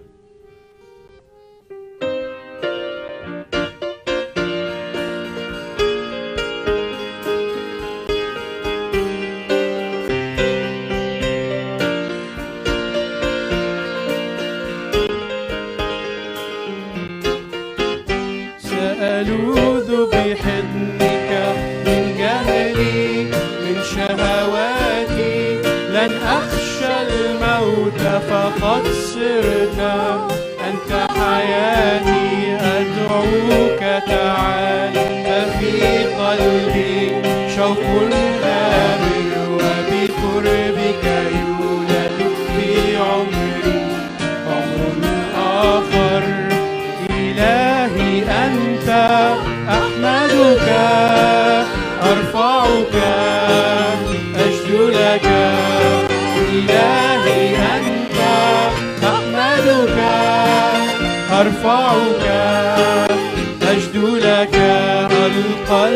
you.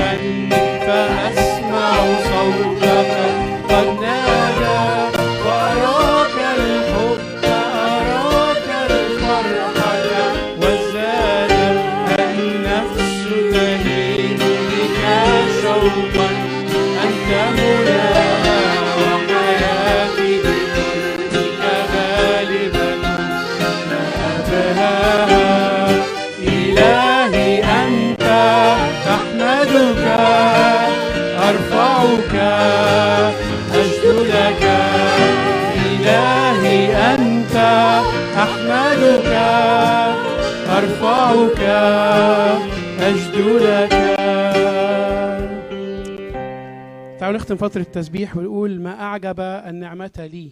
Amazing Grace. نشكر رب من أجل النعمة الهدية المجانية اللي أعطاها لنا في الصليب وإحنا ما نستاهلهاش.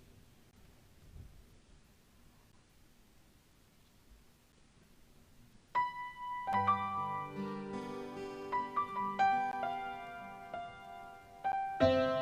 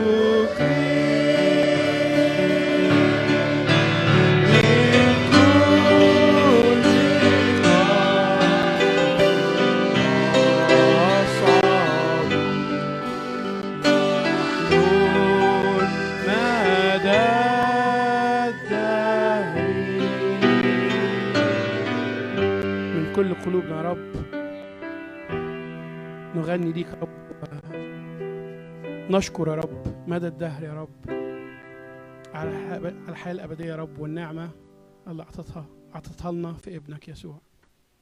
بارك رب ما تبقى من فترة العبادة. آمين. تفضلوا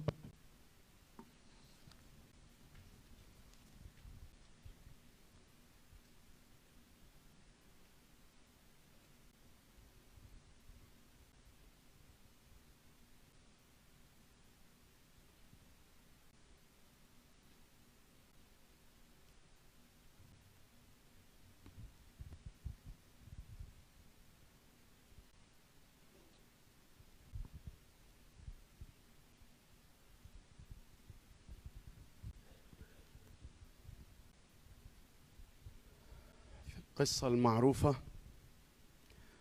قصة سفر راعوث لو تفتكر نهاية القصة أو في نص القصة كان في راعوث وكان في نعمي الحما وكان في عرفة اللي هي سلفتها. والسؤال بقى هي قبلة عرفة ولا تبعية رعوث؟ سؤال. هي مشاعر عرفة ولا التبعية بتاعت رعوث؟ ليه؟ لأنه لما رعوث لما نعمي هترجع لبلدها بعد ما جوزها مات وولادها الاتنين ماتوا. في السكة وهم راجعين رجعوا معاها هم الاتنين في بداية السكة. كويس؟ رجعوا معاها والاتنين بكوا بالدموع. الاتنين قبلوها والاتنين بكوا. الاتنين قبلوها والاتنين بكوا.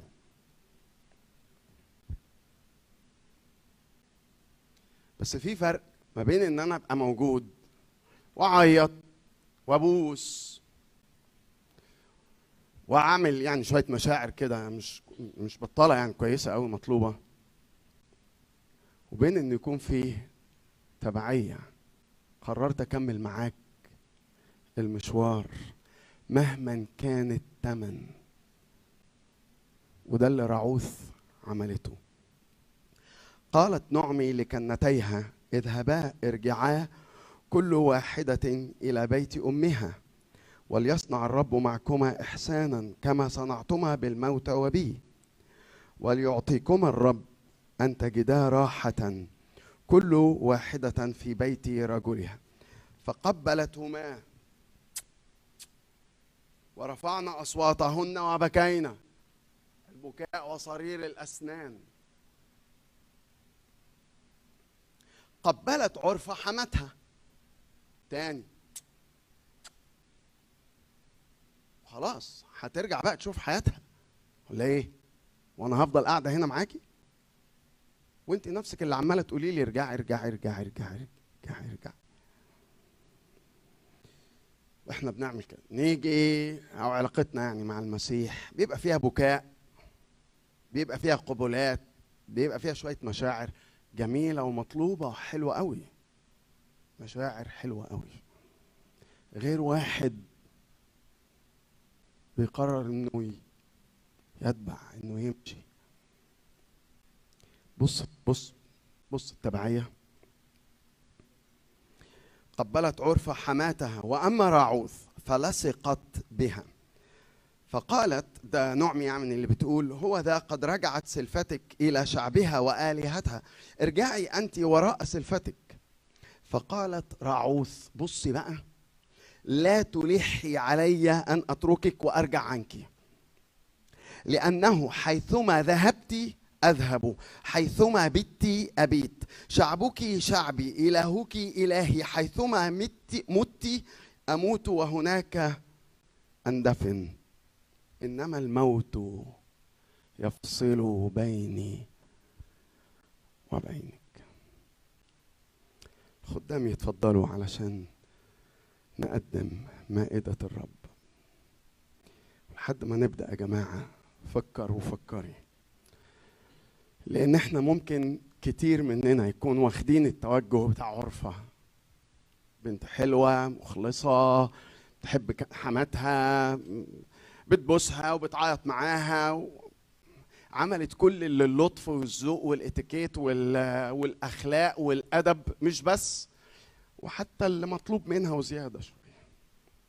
مشيت معاها في طريق العودة شوية زيادة. غير واحدة. قررت إنها تقول حيثما بت أبيت إنما الموت يفصل بيني وبينك. أرجو أن نقف لصلاة الشكر. عايز أمشي وراك يا رب عايز أتبعك أينما تمضي ومهما كان. الثمن ضع قلبك قدامه وإحنا بنصلي. يا رب يسوع نشكرك لأنك مشيت الطريق لآخره. وإن كان كلفك الموت ما مسكتش نفسك عن إنك تروح للصليب طوعا واختيارا لأنه مكتوب إنه لهذا قد أتيت. فده الغرض اللي خلاك تنزل من السماء إنك تفتدينا يا رب ساعدنا إن كل منا يتبعك التبعية الحقيقية. تسمحش إن نكون ماشيين في الزيطة وفي اللمة والدنيا كلها ماشية وإحنا ماشيين معاهم. لكن أعطي ده يكون قرار شخصي خاص بكل واحد منا. أتبعك يا رب أينما تمضي. ساعدني يا رب أن أفكر في الكلام ده وأقوله مش لأني مضغوط عليا لكن أخذ القرار ده بكل حرية. وأقرر أن أتبعك يا يسوع في اسم المسيح اللي مات علشاننا امين بعدما صلوا أخذ الخبز وكسر.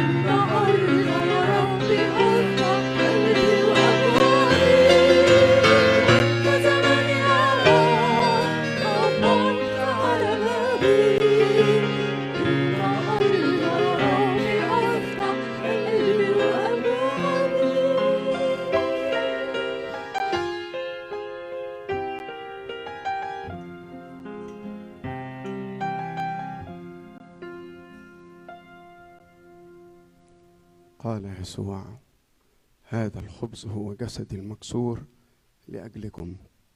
خذوا كلوا.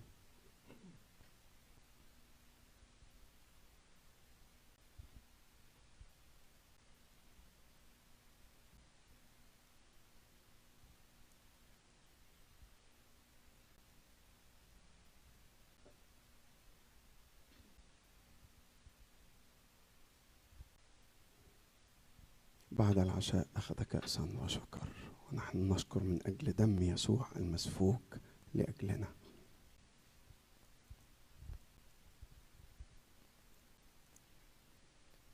Father God, we thank you, Lord, for your amazing love, Lord, for each of us.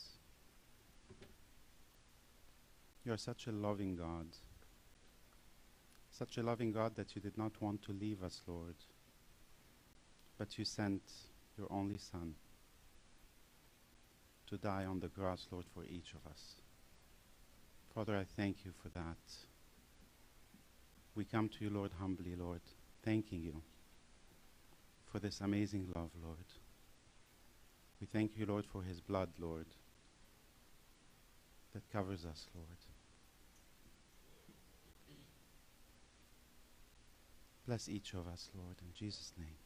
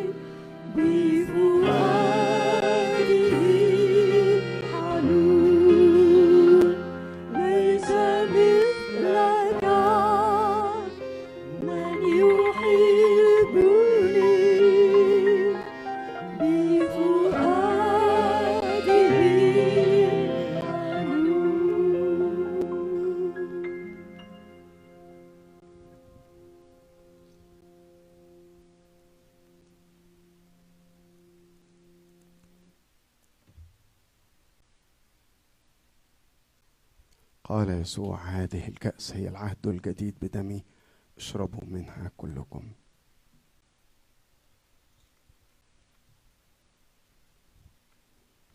يا رب يا رب حقا ليس مثلك من يحبني.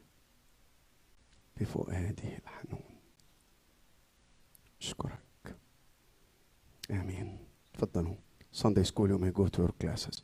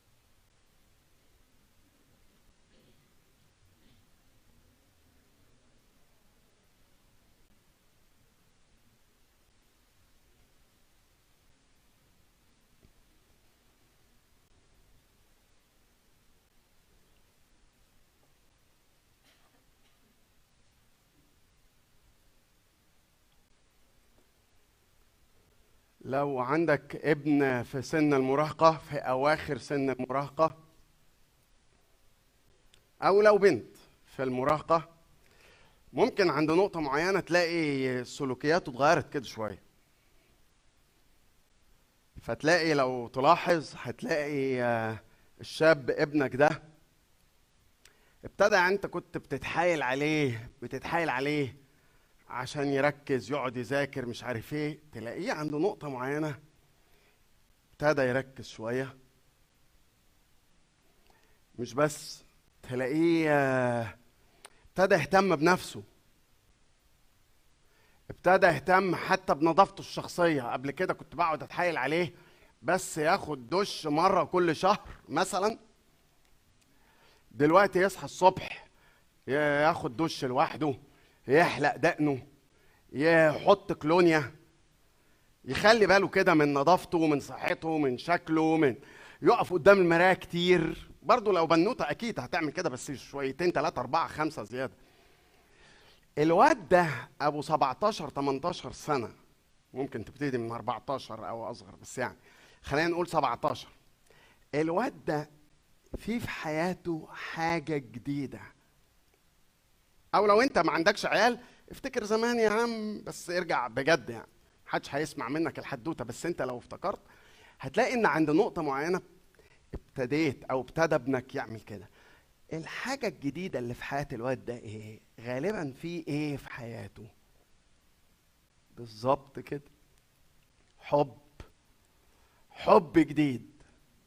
ابتدى بقى يتسرح ويستحمى ويحلق دقنه وهي ابتدت بقى تفرق شعرها وتحط توكة وتلبس شريطة وتعمل مش عارف إيه غالبا شكلها انت يا بنت انت انت بتحبي ولا إيه؟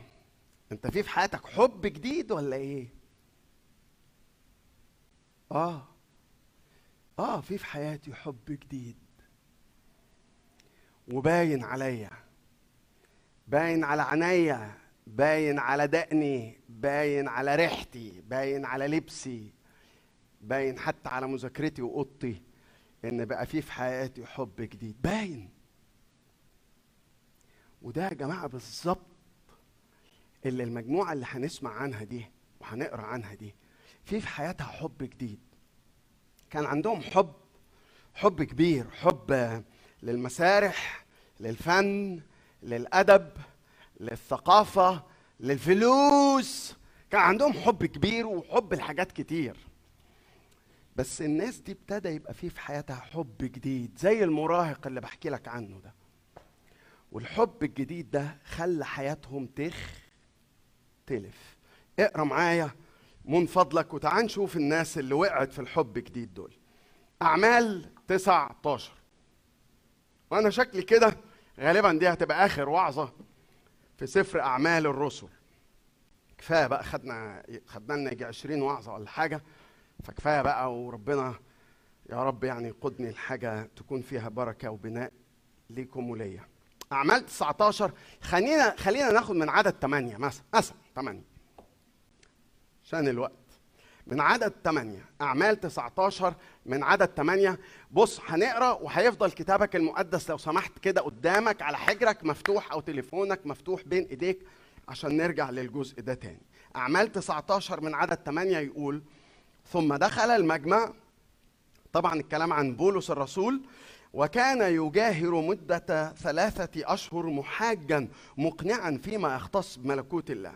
ولما كان قوم يتقصون ولا يقنعون شاتمين الطريق. أنتوا عارفين كلمة الطريق دي؟ شاتمين الطريق.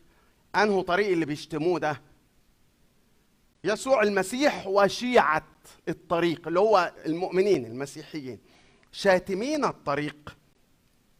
أمام الجمهور اعتزل عنهم وأفرز التلاميذ محاجا في كل يوم في مدرسة إنسان اسمه تيرانوس تيرانوس وكان ذلك مدة سنتين. حتى سمع كلمة الرب يسوع حتى سمع كلمة الرب يسوع جميع الساكنين في آسيا من يهود ويونانيين. وكان الله يصنع على يدي بولس قوات غير المعتادة. حتى كان يؤتى حتى كان يؤتى عن جسده بمناديل أو مآزر إلى المرضى فتزول عنهم الأمراض وتخرج الأرواح الشريرة منهم. فشرع قوم من اليهود الطوافين المعزمين. طوافين سهلة دي بيلفوا يعني المعزمين.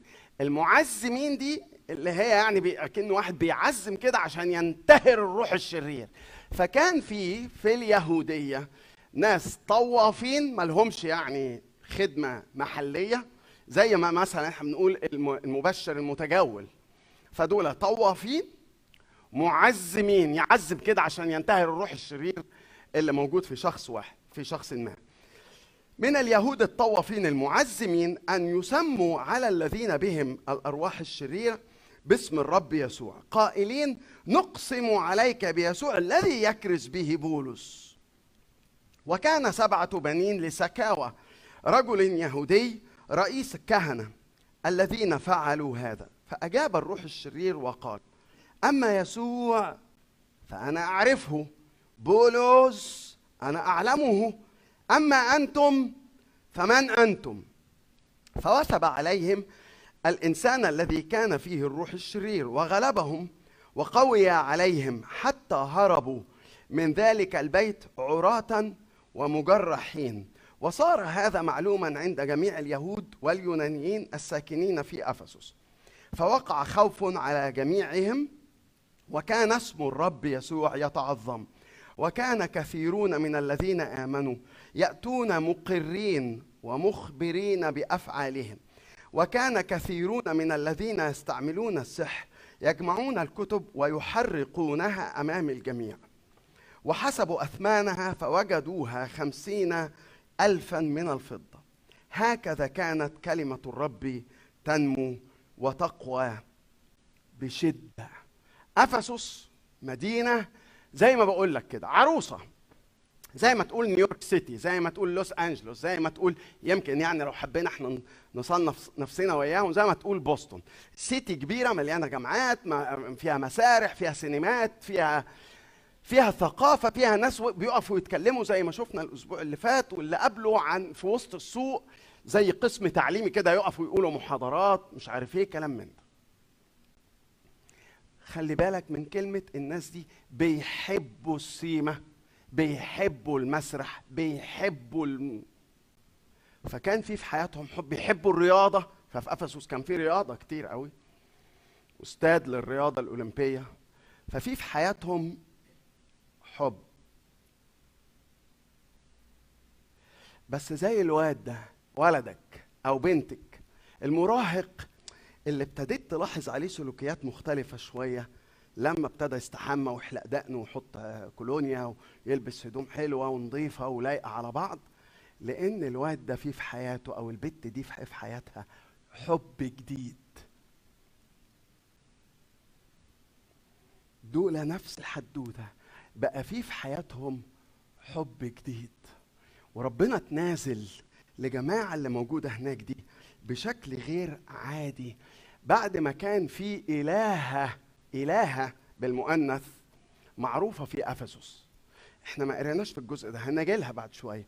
حد يقدر يفتكر أو يخمن الإلهة دي اسمها إيه؟ حد قالها بالشويش كده حد فاكر؟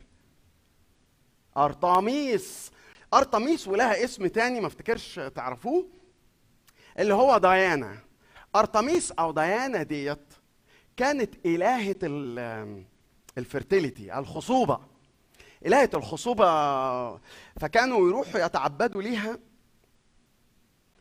يتعبدوا ليها ويمارسوا العبادة فيما يختص بالالهه ارتميس اللي اسمها التاني ديانا للخصوبة. يبقى العبادة في هيكل أرطميس الأفسسيين في هيكل ديانا الأفسسيين كانت عبادة غالبا للخصوبة. يبقى شكلها إيه؟ يبقى غالبا كانت العبادة فيها ممارسة الجنس سواء مع الكاهنات أو الكهنة بتوع الإلهة أرطميس. لكن ربنا تنازل بشكل غير عادي في وسط هذه الجماعة.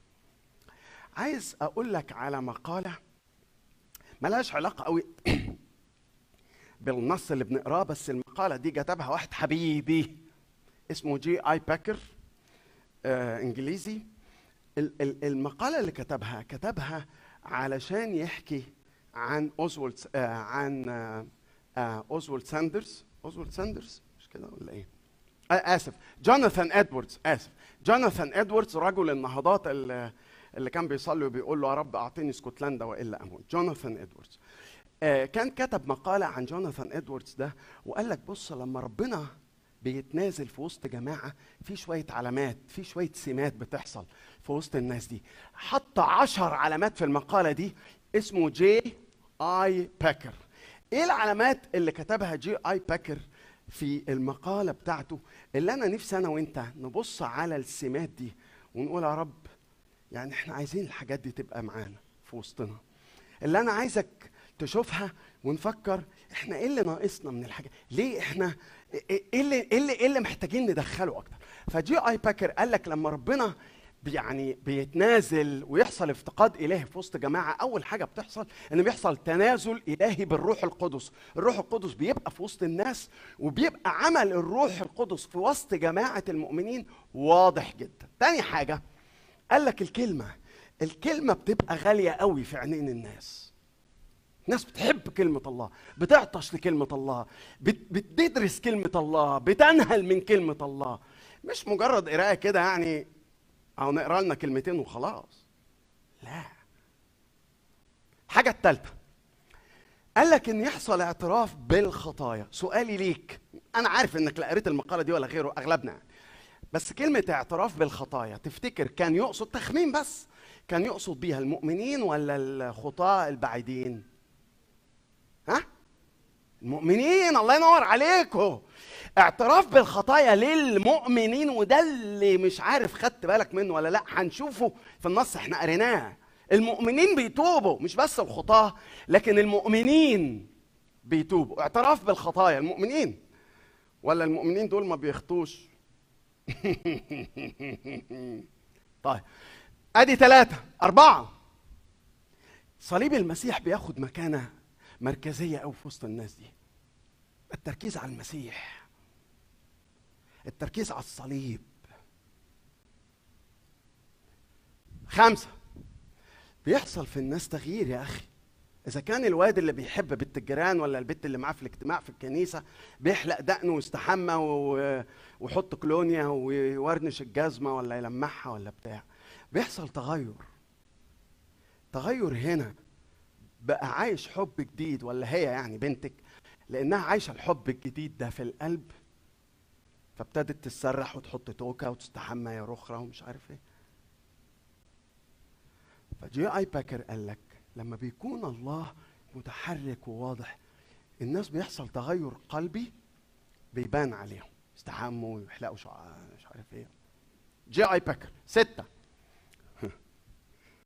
يكسوفي قال لك إن الناس المؤمنين يحبوا بعض. من غير دخول في آه، يكسوفي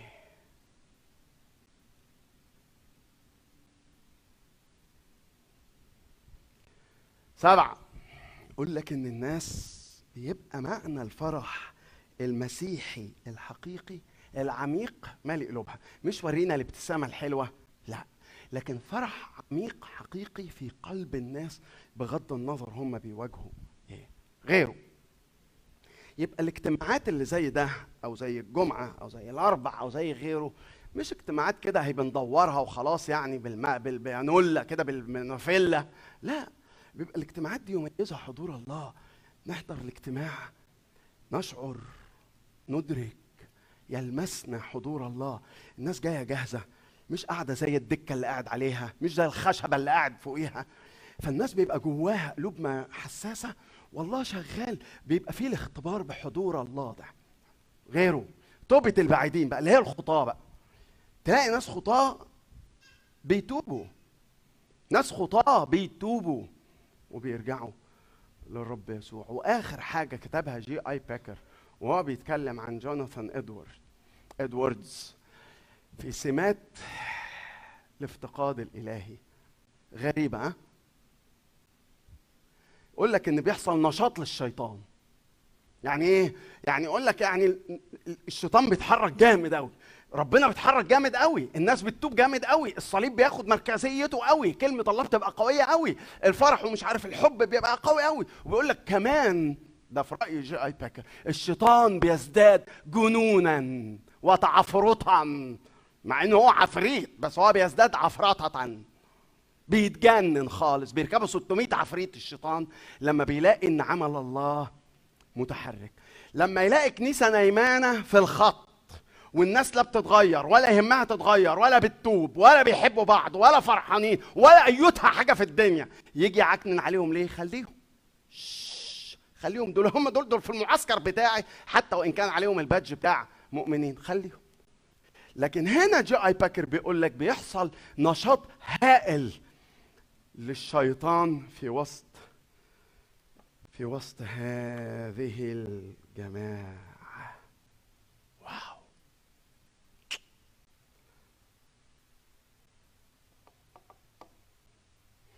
طيب. ده اللي قاله الخواجة. الكتاب المقدس في الجزء اللي قريناه يا جماعة. لو اتفرجت هتلاقي على صورة هتلاقي صورة في منتهى الجمال. الصورة اللي قدامنا مثلا ال- ال- الآية ديت يقول لك اسم الرب يسوع يتعظم. لما اسم الرب يسوع يتعظم في وسطنا نلاقي إيه؟ آه هتلاقي شوية حاجات من العشر حاجات بتاع جي آي باكر بس أول حاجة من اللي قالهم جي اي باكر دي. كلمة ربنا. الجزء اللي قريناه شوف وكأنه قوسين كده أكن قوس وقوس. الجزء ده اللي بيحكي مشهد الافتقاد والنهضة في كنيسة أفسس في وسط جماعة أفسس. في عدد عشرة قال حاجة في عدد عشرين قال حاجة. لو فاتح معايا. في عدد عشرة يقول لك إيه؟ حتى سمع كلمة الرب يسوع. جميع الساكنين في آسيا. عدد عشرين. هكذا وده آخر عدد قريناه مع بعض. هكذا كانت كلمة الرب ثلاث حاجات. هكذا كانت كلمة الرب تنمو وتقوى ويقول لك إنه كانت تنمو وتقوى. الحقيقة اتنين يعني. تنمو وتقوى بشدة. دور على أي تاريخ نهضات سواء في الكتاب المقدس عهد قديم عهد جديد ما بين عهدين تاريخ جوناثان إدواردز. أي حد أي نهضة حصلت في الكنيسة حتى الكنيسة اللي في العهد القديم. كلمة ربنا كانت مركزية. عذراء كلمة ربنا مركزية. نحامية كلمة ربنا مركزية. آسى كلمة ربنا مركزية. الافتقاد أيام خلدة النبية كلمة رب رجع الملك قال إيه ده؟ لا اسألوا آه، خلدة النبية في ملوك الثاني 22 فقالت لهم هكذا قال الرب، لأن أنتوا سبتوا كلمة الله فرجعوا وتابوا وتذللوا ربنا افتقد كلمة ربنا نامية وقوية جدا مش فكرة إن إحنا ها قريت الكتاب المقدس النهاردة حبيبي ولا ما قريتش النهاردة الكتاب المقدس حبيبي؟ يا جماعة إيه لعب العيال اللي بنقوله ده؟ في حاجة اسمها to internalize كلمة الله. بص ده أنا. أنا بقولكش امشي ورايا. أنت زي ما أنت عايز. ده لو أنت بتقرأ كلمة الله أو نفسك تقرأ كلمة الله. كنا زمان بنقول أنا بقرأ أربع إصحاحات يوميا عشان أخلص العهد الجديد مرتين والعهد القديم مرة في السنة. كان الكلام زمان كده. دلوقتي ما بقتش بعمل كده. أنا بقرأ حتة صغيرة خالص. خالص.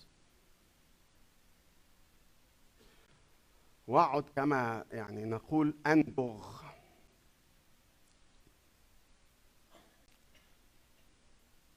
فيها.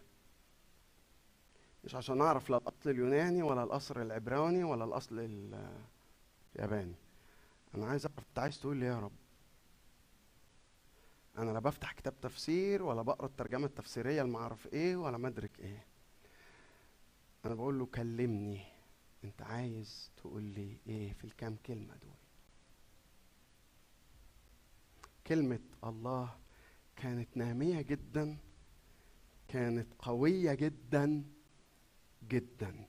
سؤالي ليك انت مصدق ان كلمة ربنا بس قادرة على تغيير حياتي؟ لما اخدها بشكل جدي روحي بعمل الروح القدس؟ بالتأكيد. لو تسمعوا قصص بتاعت دار الكتاب المقدس على ناس عرفت الطريق اللي بيقول لك عليهم شاتمين الطريق دول. بس من الكلمة. في حياتي أنا ومراتي في واحد زمان خالص لما كنا لسه في مصر. حتة واد. كناش نعرفه جديد. دخل الكنيسة. وبعدين القسيس اللي كنا في الكنيسة اللي فيها قال عايز يقبل العضوية يدي اسمه للسكرتارية يدي اسمه للقسيس خالد يدي اسمه ما أعرفش مين. فهو كان دايما بيقعد قدامنا لما كنت ما بيبقاش عليا حاجة كنت بقعد على الدكة. فقال لي أنا عايز أخش العضوية أنا أعرفه. أهلا يا هشام. أما كنا بنقعد أنا ومنال على الدكة. أهلا يا هشام أهلا وسهلا. وبعدين قلت له اديني اسمك أنا عايز أخش العضوية. قلت له طيب اديني اسمك. مسكت نفسي بالعافية. قال لي هشام هشام أحمد عبد الفتاح. لازم أبقى يعني امم فك يعني غصبت على نفسي كده أحمد عبد الفتاح. آه، هشام أنت أنت يعني من خلفية مسيحية يعني؟ عشان أحمد عبد الفتاح صعبه شوية شوية. خالد صعبة هشام صعبة بس أحمد عبد الفتاح يعني زيادة قوي يعني. فقال لي أنا جدودي كانوا أسبان قلت له لا لا لا أبوك وأمك وأنت يعني. أبوك وأمك. مسيحيين ولا مسلمين؟ قال لا مسلمين. كانوا ولا لسه مسلمين؟ قال لا لسه مسلمين. نهارك مدوحس. وأنت عايز تخش العضوية؟ قال لي آه. قلت له طيب إحنا لازم نقعد. جه ربنا إزاي؟ راح لواحد زميله في الفصل لأن هو أراد أن يتقرب إلى الله. يتقرب إلى الله وقال دخلت في الطرق اللي هي بتاعت الصو- الصوفية دي. اقترابا وعشقا في الإله. وبعدين الطرق اللي اتعامل معاها الطرق الصوفية اللي اتعامل معاها عجبتوش لأنه قال لي ركزوا أكتر على الرسول يعني في مدح الرسول وفي جمال الرسول ومش عارف إيه حسب يعني تعبيرهم هم الرسول. آه فقال أنا قلت لا أنا هخش مع السنيين مع الناس اللي زي جماعة الإخوان وكده. دول ربنا بس. فراح لصاحبه المسيحي اللي في الفصل ده قال له أنا عايز لأنه اللي عايز يتقرب لربنا يدرس آه، آه، الإيمانيات الخمس إيمانيات من آمن بالله واليوم الآخر وكتبه ورسله. فقال أنا عايز كتاب مقدس من صاحبه المسيحي فقال له خد اهو اكنه بيهرب له مخدرات يعني وقال له هص خالص. انكب على كلمة الله لوحده عشان تشوفوا المياصة اللي إحنا فيها في بيته. لأنه شخص جد جدا في علاقته مع ربنا الذي تتقونه وأنتم تجهلونه بتاعت الأسبوع اللي فات. انكب على دراسة الكتاب المقدس كام شهر وراح لصاحبه المسيحي ده قال له أنا إيه؟ أنا عايز أبقى مسيحي. قال له لا ماليش دعوة بيك. قال له بص أنا هوصلك لباب كنيسة وهم يتصرفوا معاك. قطع عن الكنيسة الفترة وقلنا خسارة غالبا هشام. شويتين ثلاثة رحنا أنا ومنال النادي لقيناه قاعد على ترابيزة بعيدة كده وبقول لها بيلعب شطرنج مع واحد بقول لها يا ترى هل ترى لسه بيحب المسيح ولا إيه؟ خايفين نروح نسلم عليه. فعملت نفسي مش عارف رايح الحمام ولا مع إيه كده يعني. أهلا أهلا بالصدفة يعني. أهلا ازيك يا هشام خالد. فاحنا في الامان لو اللي قاعد معاه مسلم هشام وخالد المهم انهم مؤمنين وموحدين بالله وخلاص يعني مش مهم أي حاجة يعني. ف وأنا بسلم عليه وهو بيلعب شطرنج على الترابيزة. تفسير ويليام باركلي اللي معرفش إيه التفسير التطبيقي اللي معرفش إيه ICC بتاع العهد القديم. إيه ده؟ إيه ده هشام؟ قال لي آه أنا قدمت وبارك لي أنا خلاص مسافر أنا رايح أدرس لاهوت في أمريكا. هدرس لاهوت في أمريكا. كلمة الله يا أخي لما تخترق خارقة إلى خارقة ولا مش خارقة؟ إلى مش خارقة ليا. آه بس الحق الحقيقة لأن أنا مش باخدها بجديه لكن في ناس زي هشام أحمد عبد الحميد خارقة إلى مف- مفرق النفس والروح والمخاخ. مميزة أفكار القلب ونياته. في ناس كلمة الله بالنسبة لها زي ما مزمور 19 بيقول ناموس الرب كامل يرد النفس. اوعى تكون فاكر إن أنا قصدي أحسسك بالذنب عشان مش بتقرأ الكتاب المقدس. لأن أنا لو حسستك بالذنب هتقرأ أربع أيام وبعد كده هتردم. أنا قصدي أقول لك شايف الحلاوة؟ شايف الحلاوة. اسم الرب يسوع يتعظم. كلمته تكون نامية وقوية بس مش بس الكلمة. في وسط أفسس حصلت قوات غير العادية. لا ولسه فاتح. يقول لك إيه؟ كان الله يصنع على يدي بولس قوات غير المعتادة. حتى كان يؤتى عن جسده بمناديل أو مآزر إلى المرضى فتزول عنهم الأمراض وتخرج الأرواح الشريرة. سؤال ليه صعب جدا الجواز؟ ليه صعب جدا إن إحنا نكون عيلة مسيحية؟ أنا ومراتي والعيال. ليه صعب؟ ليه بنبقى حاسين إن إحنا يعني إحنا عايشين يعني أكتر من إنه جواز إحنا عايشين في مذبحة القلعة الحقيقة يعني. يعني إحنا مختبرين مذبحة القلعة أكتر منه الهنا وال مش عارف إيه والحب والهيام والغرام والحاجات دي. ليه إحنا عايشين مذبحة القلعة؟ ليه؟ أنا ومراتي والعيال. ليه صعب علينا إحنا ككنيسة حتى؟ ليه صعب علينا قوي إننا نعيش كنيسة حقيقية مسيحية مكرسة بتختبر العشر حاجات اللي جي آي باكر قال عليهم؟ دول. ليه صعب؟ ليه؟ ليه؟ ليه صعب عليك أنت أو علي أنا أو عليك أنت يا سكر؟ ليه صعب على كل واحد فينا لوحده از ان إنه يعيش حياة مسيحية منتعشة كده زي العشر حاجات دول؟ ليه؟ عشان شخصيتك عشان طباعك عشان مش عارف إيه. آه ممكن طبعا طبعا طبعا. بس في عنصر تاني في عامل تاني. هو هذا العنصر غير المنظور اللي اسمه مش بس عنصر مش هسميه عنصر هذا الشخص غير المنظور اللي اسمه إبليس الشيطان. اللي بيحاربك اللي عايز يه- يهد البيت على دماغك انت ومراتك وعيالك أو اللي عايز يهد الكنيسة على دماغنا إحنا وعيالنا أو اللي عايز يهد الحياة الروحية بتاعتي. أنا وانت وأنت. ونعيش حياة منهزمة ومش عارف إيه وبتاع ونقول له كله كلام.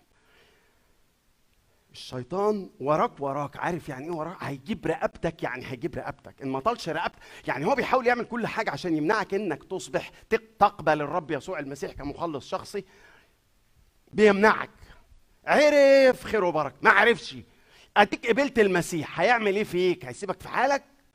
أو عارف لو جابك من شعرك لو طال يجوبك من شعرك يسحلك كده؟ في طول حياتك الروحية إنك تمشي دايما مكتئب بلاش الألفاظ بتاعت زمان.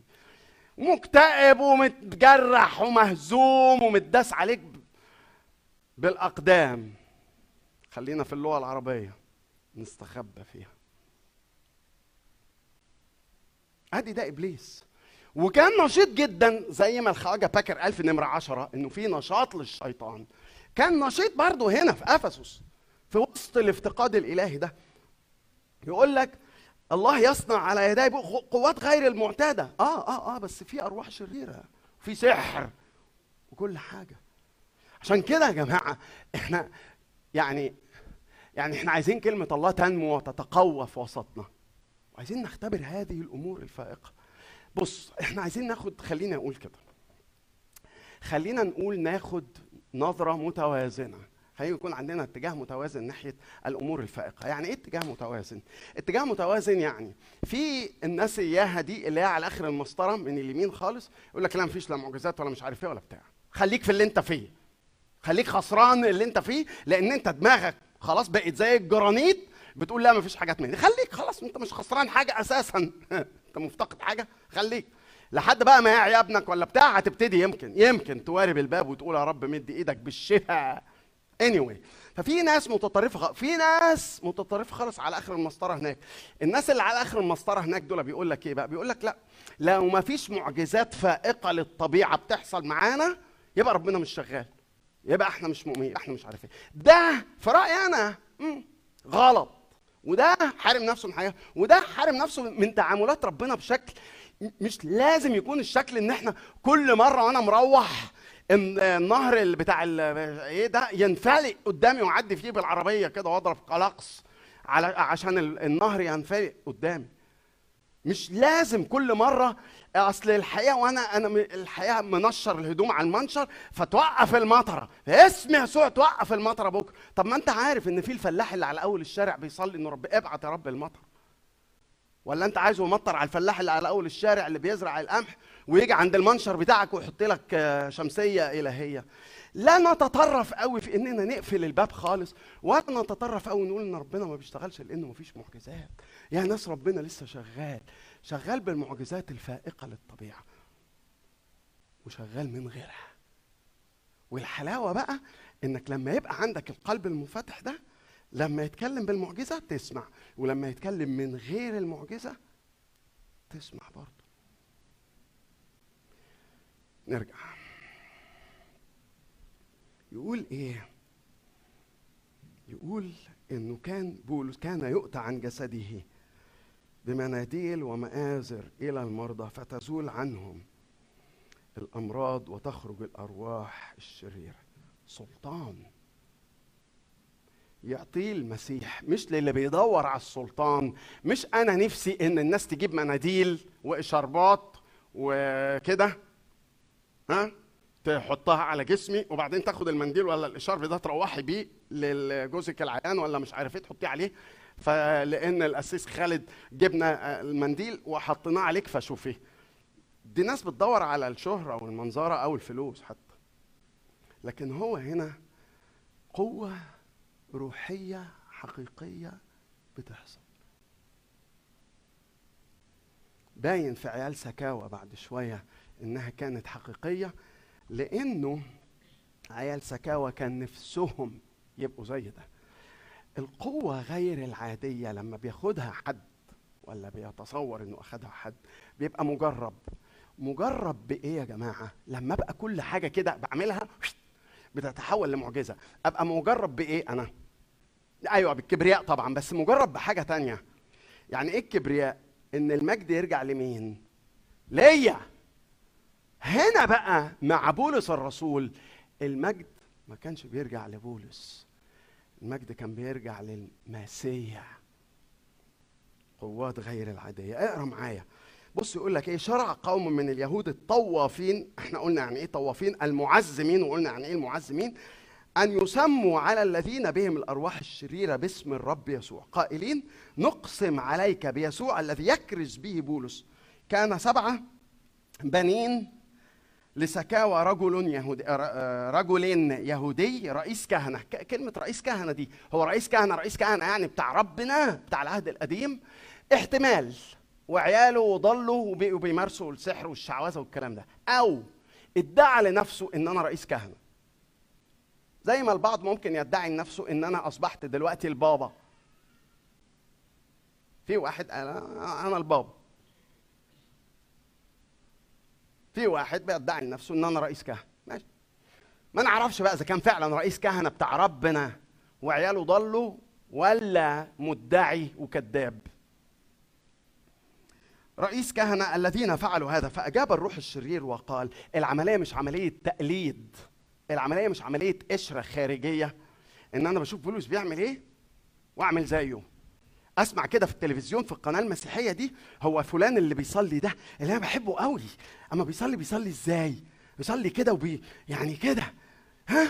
طب أنا أتفرج على التلفزيون وأرشق عينيا في الشاشة عشان لما أجي أصلي أصلي زيه.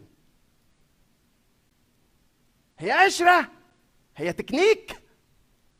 طب هو لما بيوعظ بيوعظ إزاي طب أنا عايز لما أوعظ أوعظ زيه كده هو عشان لما أوعظ أنا بحب قوي الوعظ ده.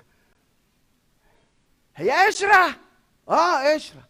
خلاص. اتفرج بقى على اللي بيقلدوا من بره. الله الله. فقال إيه الروح الشرير؟ قال يسوع أنا أعرفه. بيسمع عننا في في الجحيم اسم يسوع بيرعبنا كده. بولس أنا أعلمه. أنا عارف مين بولس؟ ده مرعب ده مرعب. ده بيؤتى بمآزر عن جسده وبيطلع أرواحنا من البشر اللي إحنا بنسكن فيها. انما أنتم؟ من أنتم؟ فاكرين أنتوا قذافي؟ هو نفس الحدوتة. يظهر خدها كان حد قرأ له ما أعرفش أساسا كان بيعرف يقرأ ولا لأ. من أنتم؟ آه هو قال لهم كده من أنتم؟ وطلع عليهم إداهم حتة علقة. طلعوا مجرحين وعراة. لأن العملية مش مجرد مش مجرد كلام وخلاص. عدد 18 صار هذا معلوما عند جميع اليهود واليونانيين الساكنين في أفسس. وقع خوف على جميعهم وكان اسم الرب يسوع يتعظم. دي الحتة اللي على اليمين اسم الرب يسوع يتعظم. لو سألتك. إحنا مثلا لو عايزين نعمل حملة كرازية إحنا بنكرز ليه مثلا؟ يعني ليه, ليه لماذا أكرز المؤمن أو لماذا تخرج الكنيسة للكرازة؟ غالبا أو يعني من الإجابات المشهورة قوي عشان الناس تعرف الرب يسوع. ربما يعني إيه ربما؟ وفي حاجة غير كده؟ آه أنا في رأيي في حاجة أهم بكتير قوي من كده. لأن لو إحنا الهدف إن الناس تعرف الرب يسوع لو ما عرفوش الرب يسوع يبقى غالبا أنا هعمل إيه؟ دلوقتي أنا هدفي إن الناس تعرف المسيح. رحت حتة ما بيعرفوش المسيح أو أنا عايش في تاون ما بيعرفوش المسيح يبقى المفروض إيه؟ أوقف. مش كده؟ عشان أنا الهدف إن أنا الناس تيجي المسيح بكلمهم ما بيجوش للمسيح. يبقى خلاص. يبقى الهدف باظ يبقى خلاص. لا. إحنا مش مفروض نكرز لأننا عايزين النفوس تتوب. صحيح. آه نحب إن النفوس تتوب. مش مفروض نعبد علشان إحنا نتعزى جميل إن نتعزى مش مفروض نعمل أي حاجة إلا الهدف واحد بس. ما هو؟ إنه يرجع المجد للمسيح. إنه يتعظم اسم المسيح. إحنا مش واقفين في ريفير ولا غير ريفير ولا في امبابه ولا في الوراق ولا في الأشرفية ولا في أي حتة في الدنيا عشان خاطر الناس تقبل المسيح. إحنا ده بنعمله علشان يتعظم اسم عشان نعلي مجد المسيح. عشان يعلو اسم المسيح عشان يتعظم اسم الرب يسوع عشان المجد يرجع للمسيح. مش بإن إحنا نقول ليك المجد بس كمؤمنين لكن إنه كل حاجة بنعملها في الكرازة في التلمذه في الجواز في الفلوس في الهدوم في كل حاجة. إحنا عايزين مجدك. ينبغي أن تزيد أنت يا سيدي وأنا انقص ترنيمة جديدة طلعت في الستينات أو حاجة. إحنا هنعمل كل حاجة هنعمل كل حاجة. قوات غير المعتادة ولا مش قوات غير المعتادة؟ هنقدم كلمة الله ولا هنعمل أي حنظ أي حاجة؟ لهدف واحد فقط لا غير. أن يتعظم اسم الرب يسوع ويرجع المجد. للمسيح. خلينا نصلي. خلينا نصلي.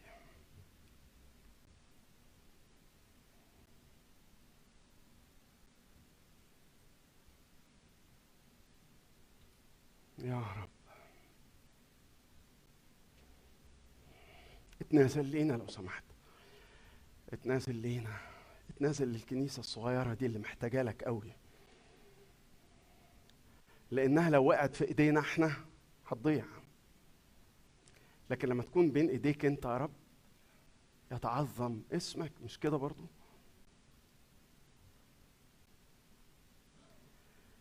ان صليبك يكون مهم قوي. مش كده برضو يا رب؟ إن إحنا نشوف الناس مش بت- بتكتر في العدد وتملى الدكك وإن كان ده لطيف.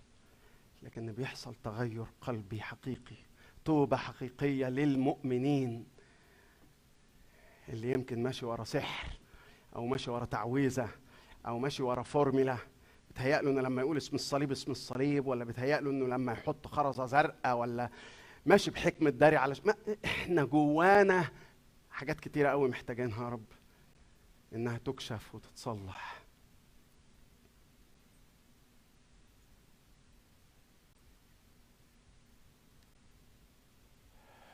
عملك في وسط السنين احييه عملك في وسط السنين احييه في اسم المسيح. آمين.